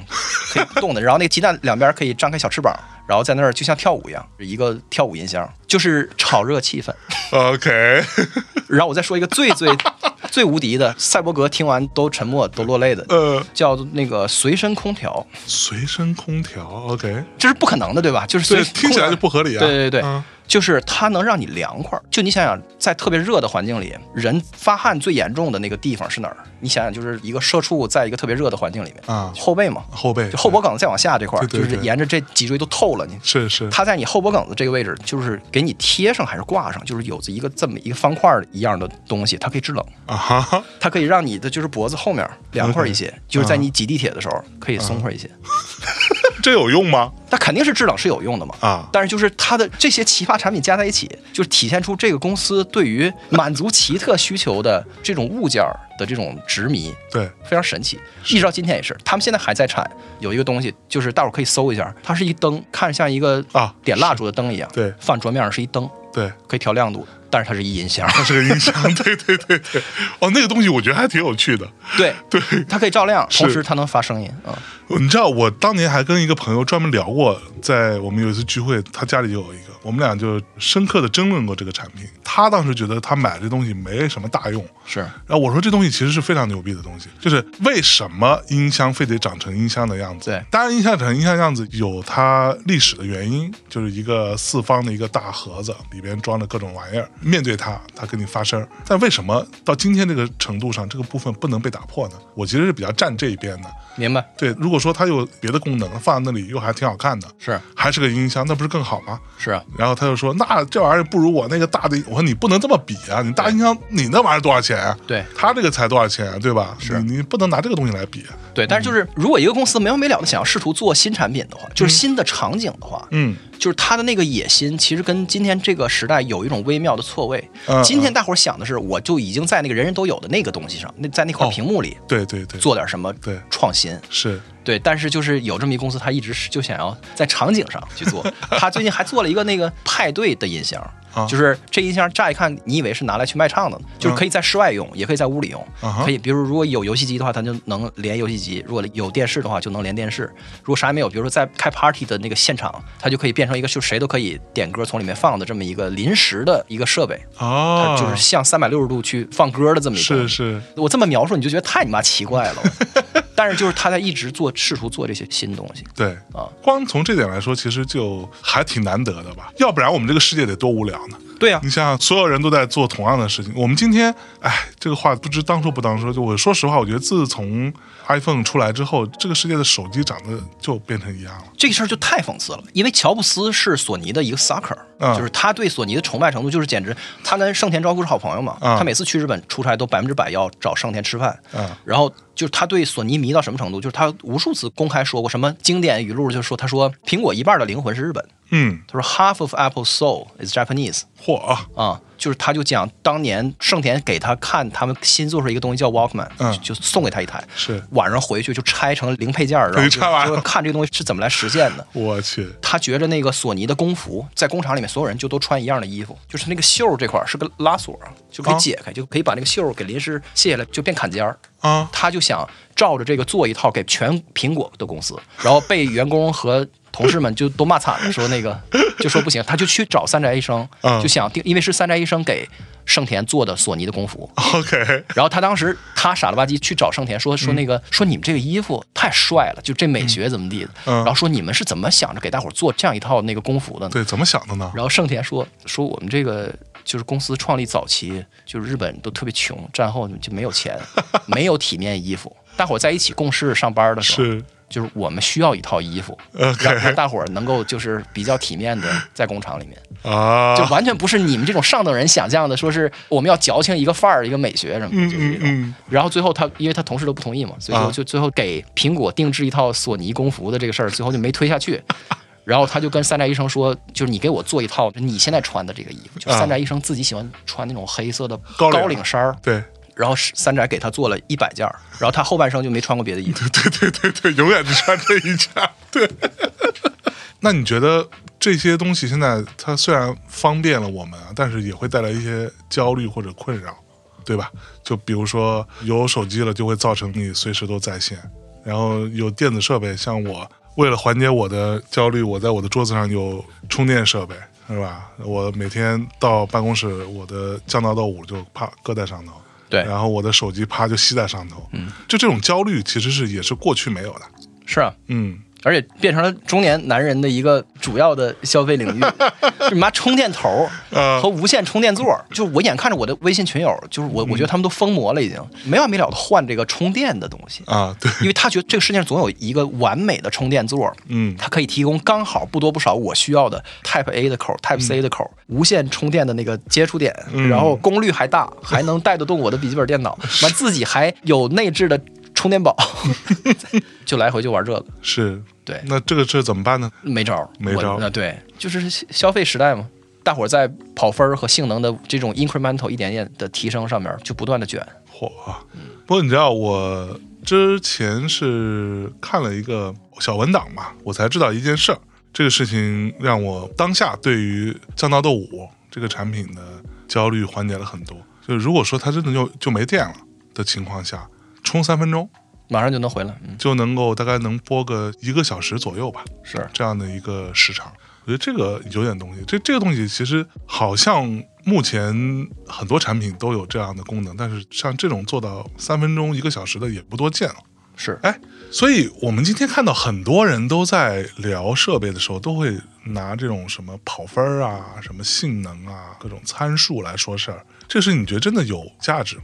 我也是这受害者，嗯，狂跑分儿，我操！你也是，我的那个相机跟镜头都花了十来万了，就自己啥都没拍。同样的焦段，我想要更大的光圈儿；对，同样的那个焦段跟光圈儿，对我想要更好的成像质量。哎呦喂，然后天天就看评测，这玩意儿就是一个 marketing，就是营销和本身把玩这个东西的乐趣共同合谋形成的一个圈子。啊然，后就把你困在这儿，就没办法是，因为你老是觉得想要更高、更快、更强，但是问题就是你，就像你说的，你也没拍啥呀。我看你的视对啊频也不需要那么好的设备拍吧，呃你自己就随便拍拍就完了，感觉。对，但是你老觉得有一个东西比你手里的那个更厉害，就成像更锐利，或者是声音更高保真，你就老是还是心痒痒，这是不是一种直男癌的表现？我不知道、啊，我觉得是吧？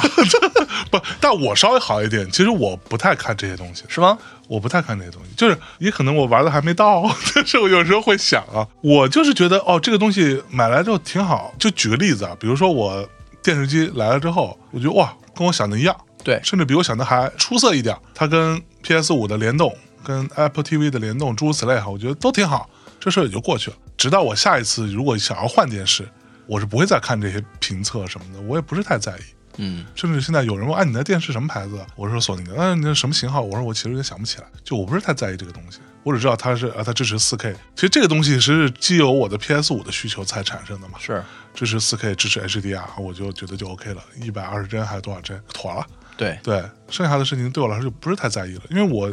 说实话，我有的时候老觉得就是你会陷入到这种参数、这种性能指标当中，其实是容易让你的现实生活变得不那么舒适了吧？或者说是它里边的那个自我欺骗的那个东西有点重了，就是说你是在一厢情愿的把那种美好的怀念的东西错配到这个性能和指标上。就比如说你小时候玩游戏机，你觉得特好玩，对然后长大以后你就没完没了的买这个掌机和游戏机，其实你是你以为这样就可以收获回小时候的那种兴奋感，对，这个跟那个设备关系不其实没啥关系。不大。对对对，嗯，你比如说你在买耳机的时候，你是把对于你喜欢的音乐给你的那种所有的这个感受，然后寄托于一个更好的参数，然后就是更平的频响曲线什么的，就是其实这前后其实没有什么关系。对，啊就听着舒不舒服嘛，对就完了呀。对，嗯所以就是人还是得诚实一点，就是说。买东西当然就是大家都知道，拆快递的那一个瞬间是最你妈快乐 的，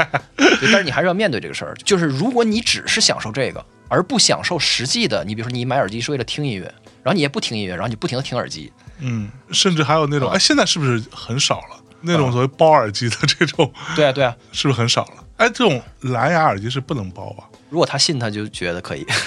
也也不是的，我是不是太相信这个事情的？对对对，对吧？嗯就说实话，人家耳机出厂给你，就是他认为是最好的状态。是，对，就还是你拿这个工具去做你实际喜欢的东西，就是你还是要实际喜欢一个东西，而不只是喜欢喜欢一个东西的感觉。对，咱爱音乐，咱们就真的听音乐，对，咱不要那个，对 吧？对，就别说我是一个喜欢音乐的人，我很讲究这个事儿，我很喜欢。对我只听渡口前面那个咚，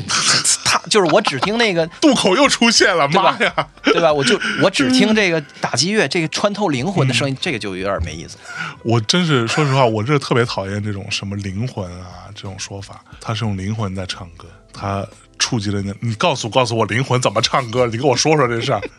对吧？就很奇怪这种东西，就咱能是吧？就 practical 一点，对对，脚踏实地一点嘛。这事儿他声音好，就是好就像我们今天说降噪豆舞这玩意儿，声音好它就是好，对它降噪不错，它降噪就是顶级，就是顶级。对，它只不过是一个产品或者是一个工具，你没必要去过度神化它。 对，另外嗯我我还有一个点可以补充，就是说，咱们归根结底听音乐不是听里边的一根毛，或者对是我买一套几十万的那个系统，完了可以在某一首歌里面听见谁也听不见的那个蔡琴换气的时候的一声叹息，嗯这个就有时精神有点问题了。我觉得对对对，没有必要。咱们不是侦 探，对咱们是听音乐本身，还是就是音乐本身是最重要的。对，没错。对吧？嗯咱不是说在这块儿法医鉴定的这种，就它有些东西，就是虽然都 法是医鉴定太牛逼 了，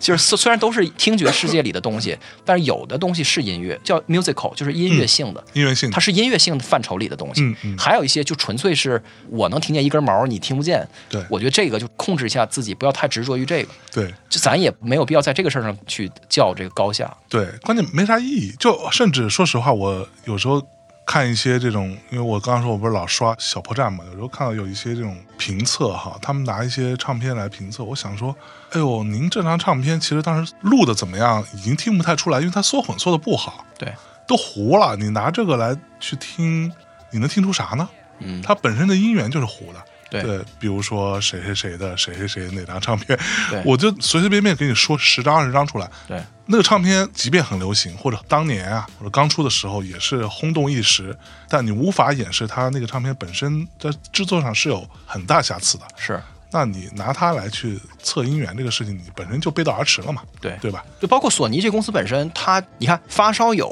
买索尼的金砖来听或者怎么样，嗯但是就是你要知道，其实现在发烧友不都是特别推崇黑胶吗？对，但其实没有比索尼更无情的抛弃模拟介质的公司了。嗯嗯，对就索尼是一个特别工程导向和特别科学导向的公司，对它就是他们那个设计的负责人叫大贺，就是有一个很传奇的，就是统领他们那个设计部门的一个人，啊，就是他奠定了很多工业设计的美学吧。就是这个人，他是一指挥家，嗯他是个音音乐人，后来被雇佣到公司里面去管公司的。是， 对他当年就是大放厥词，就是说这个听不出数字音频比模拟介质的好的人是不配听音 乐的。我去，如果要是让今天的就是唯黑胶论的人听到，那不得一口老血吐出 来？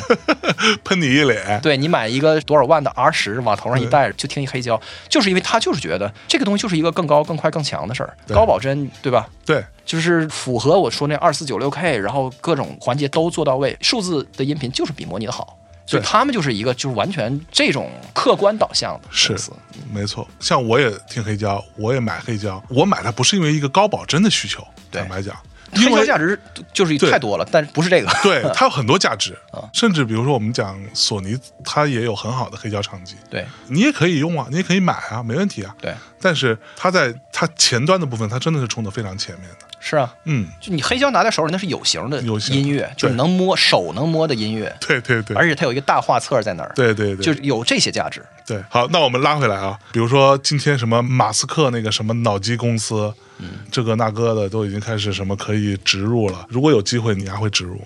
你是这种人吗？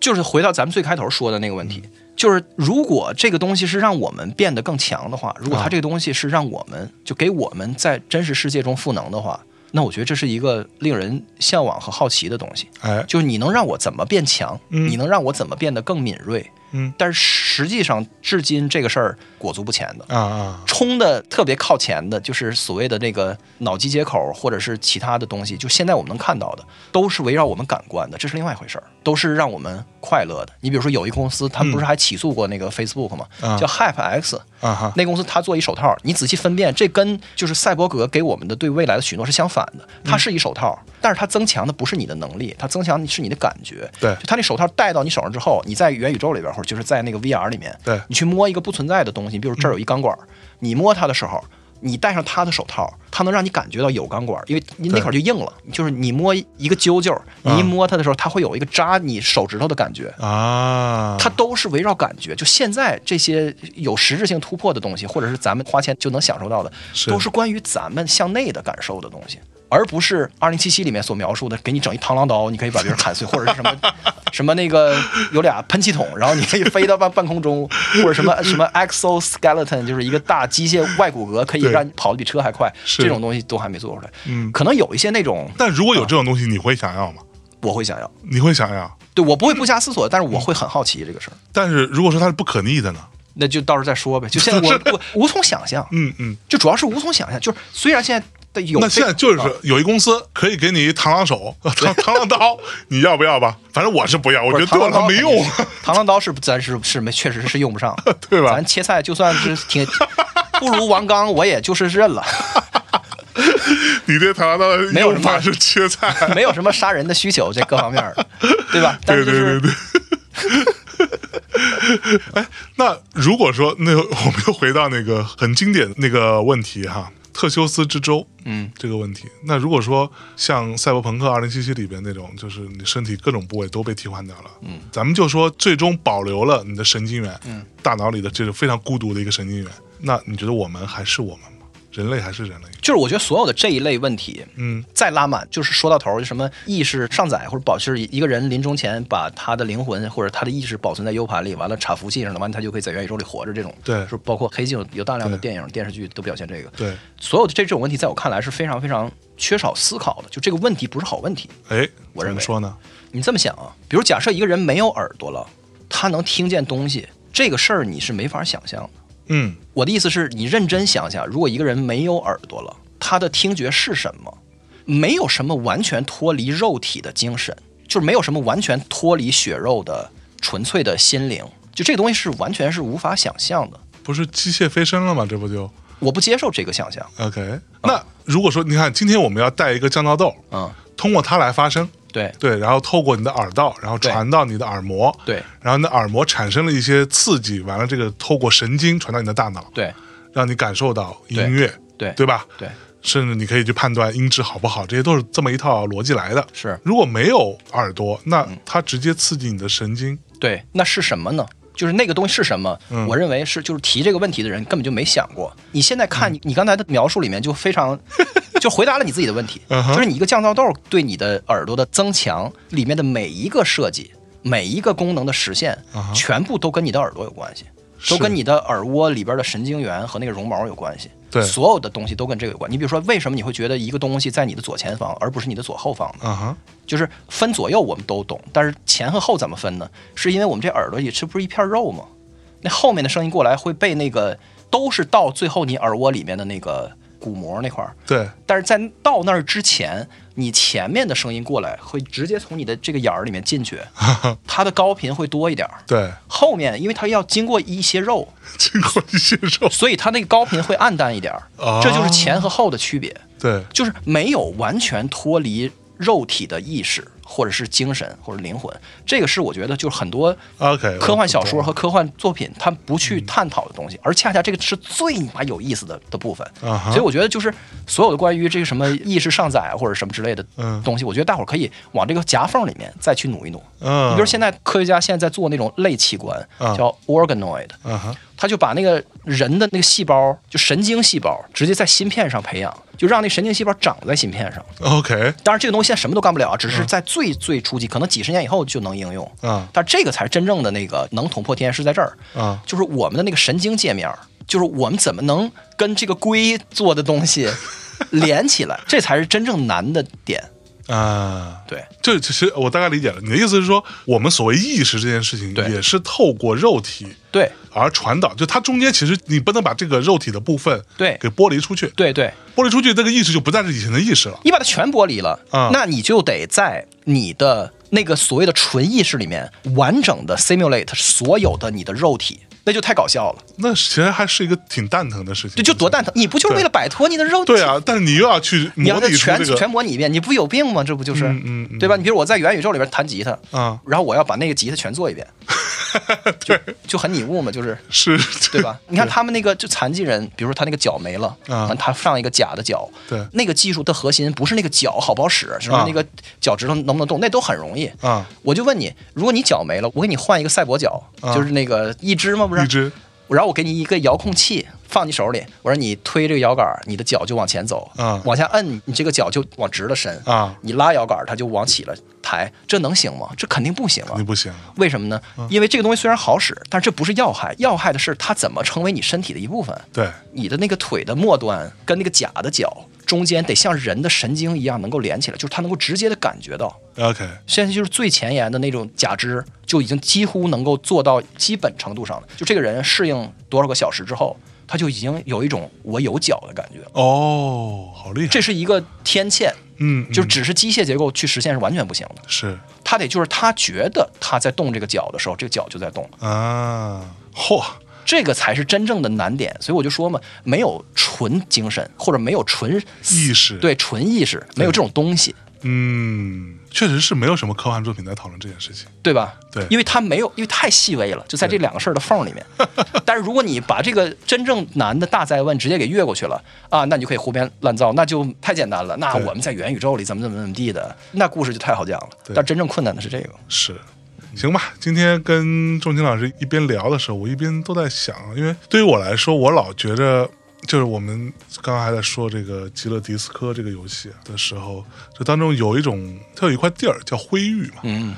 灰域是个什么样的地儿呢？它是一种啥也没有的地方，你可以说它有点类似于黑洞吧，这种东西，它不是雾，它也不是气体，它也不是什么荒野，它就是一个啥也没有的地儿。我经常对于未来，或者说对于我们将来会发生的很多事情，我都会有一种灰域的想象。其实我就是没有那么的向往，或者说勇于去面对和迎接。今天聊完之后，我觉得可能有一种情况就是，我们目前对于未来的想象，很多时候都基于某一种所谓的进步主义，嗯，某一种更高、更快、更强，一定会更好。对但是它相对来说有一点点小残酷的部分，是它忽略了当下对这件事情，就是我们今天的生活到底是什么？我们不能永远把所有的期待、所有的幸福都押宝在未来这件事情上。或者说我们一定要警惕这种精神鸦片，就是只把自己身上自己喜欢或者自己认可的那个东西纯洁化，承认为自己对，啊。没错，对，但实际情况不是这样子的。对，而在这样的一个环境下，我觉得我们能够有一些更加脚踏实地的，更加让自己有你过一天算一天，每一天都是一天，你可以去享受一些东西，去感受一些东西的时候，我觉得这个才是我当下应该所说服自己能够保有的一种状态或者一种心态。对，每一天都让自己舒服一些，让自己开心一点。那无论是我们用更好的耳机，还是用更好的麦克风让你们舒服，还是说我们用更好的设备让我们的表达更加精准，嗯，或者高保真一点，或者 whatever 这些东西，它其实都是让你自己离你更舒服的那个方式更近一点。而且说这么半天，就是我们在暗示一个点，就是其实没有身心灵，对就身和心的交界是你都画都画不出来。对，所以呵护身体，或者你改造你的身体，本身就是在触碰到你的精神。对就身心灵是一个东西。对，没错。啊好的，那非常开心这期能够聊这么多跟 Sony 这个品牌相关的一些我们自己的使用体验，或者说我们对这个品牌的一些认识。最后也要感谢一下 Sony 对于本期节目的支持。这个节目开篇的时候有讲到说有一个福利送给大家，这个福利就了不得了，是我们的合作伙伴 Sony 给大家提供的一个非常重磅的一个福利。那如果说你听了我们之前讲了很多跟降噪豆五有关的一些我们的使用体验，包括我们对于它的一些看法。你觉得哎，你有点心动了，欢迎大家现在去购买啊！啊，如果去购买的话呢，可以去到索尼天猫官方旗舰店，在购买降噪豆五之前呢，先找这个客服啊去报一暗号。这暗号就是我们的节目名字啊，大内密谈谈话的谈，你将会得到什么呢？除了这个降噪豆五的耳机之外，你还能够免费拿到一个限定孤独摇滚联名的一个收纳包。当然了，这个数量有限，送完即止啊。另外呢，我们杠上开花，利益叠加啊，在十二月三十一号之前完成购买索尼降噪豆五的同学们，除了你报完暗号拿到这个限定的收纳包之外呢，你还可以额外得到价值五十元的猫超卡。这猫超卡呢，就是说白了，天猫超市通用的一卡，随便买什么都行。这就相当于是给大家做了一个小优惠，是吧？所以呢，我相信各位同学，如果你想要买索尼降噪豆五的话呢，这个可能是为数不多的一个非常恰当的、利好的一个下手的档口，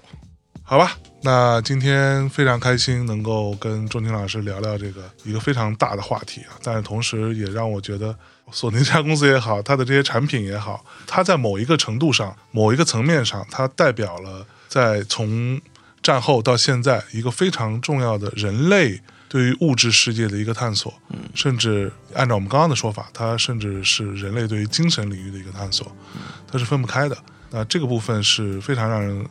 觉得有趣，以及在很多时候让你肃然起敬的，好吧？那今天节目就到这里，跟大家说再见喽，拜拜。拜拜。 sweet and high at the break of dawn. A simple tune that you can hum along to. I remember there was a time when I used to sing for you. Do do do do do do do do do do do do do do do do do do. I used to sing for you. Do do do do do do do do do do do do do do do do do do do.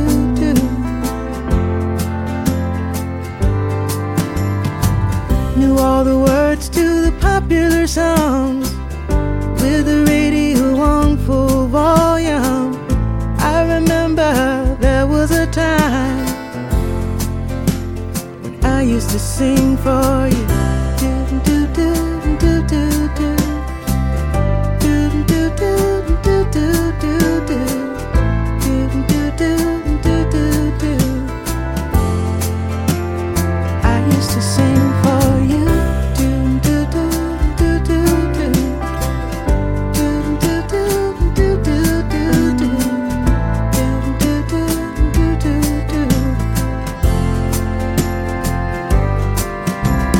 Forget the chorus, we are the bridge. The words and music to every day I've lived. There's nothing I wouldn't give for one more time when I can sing for you.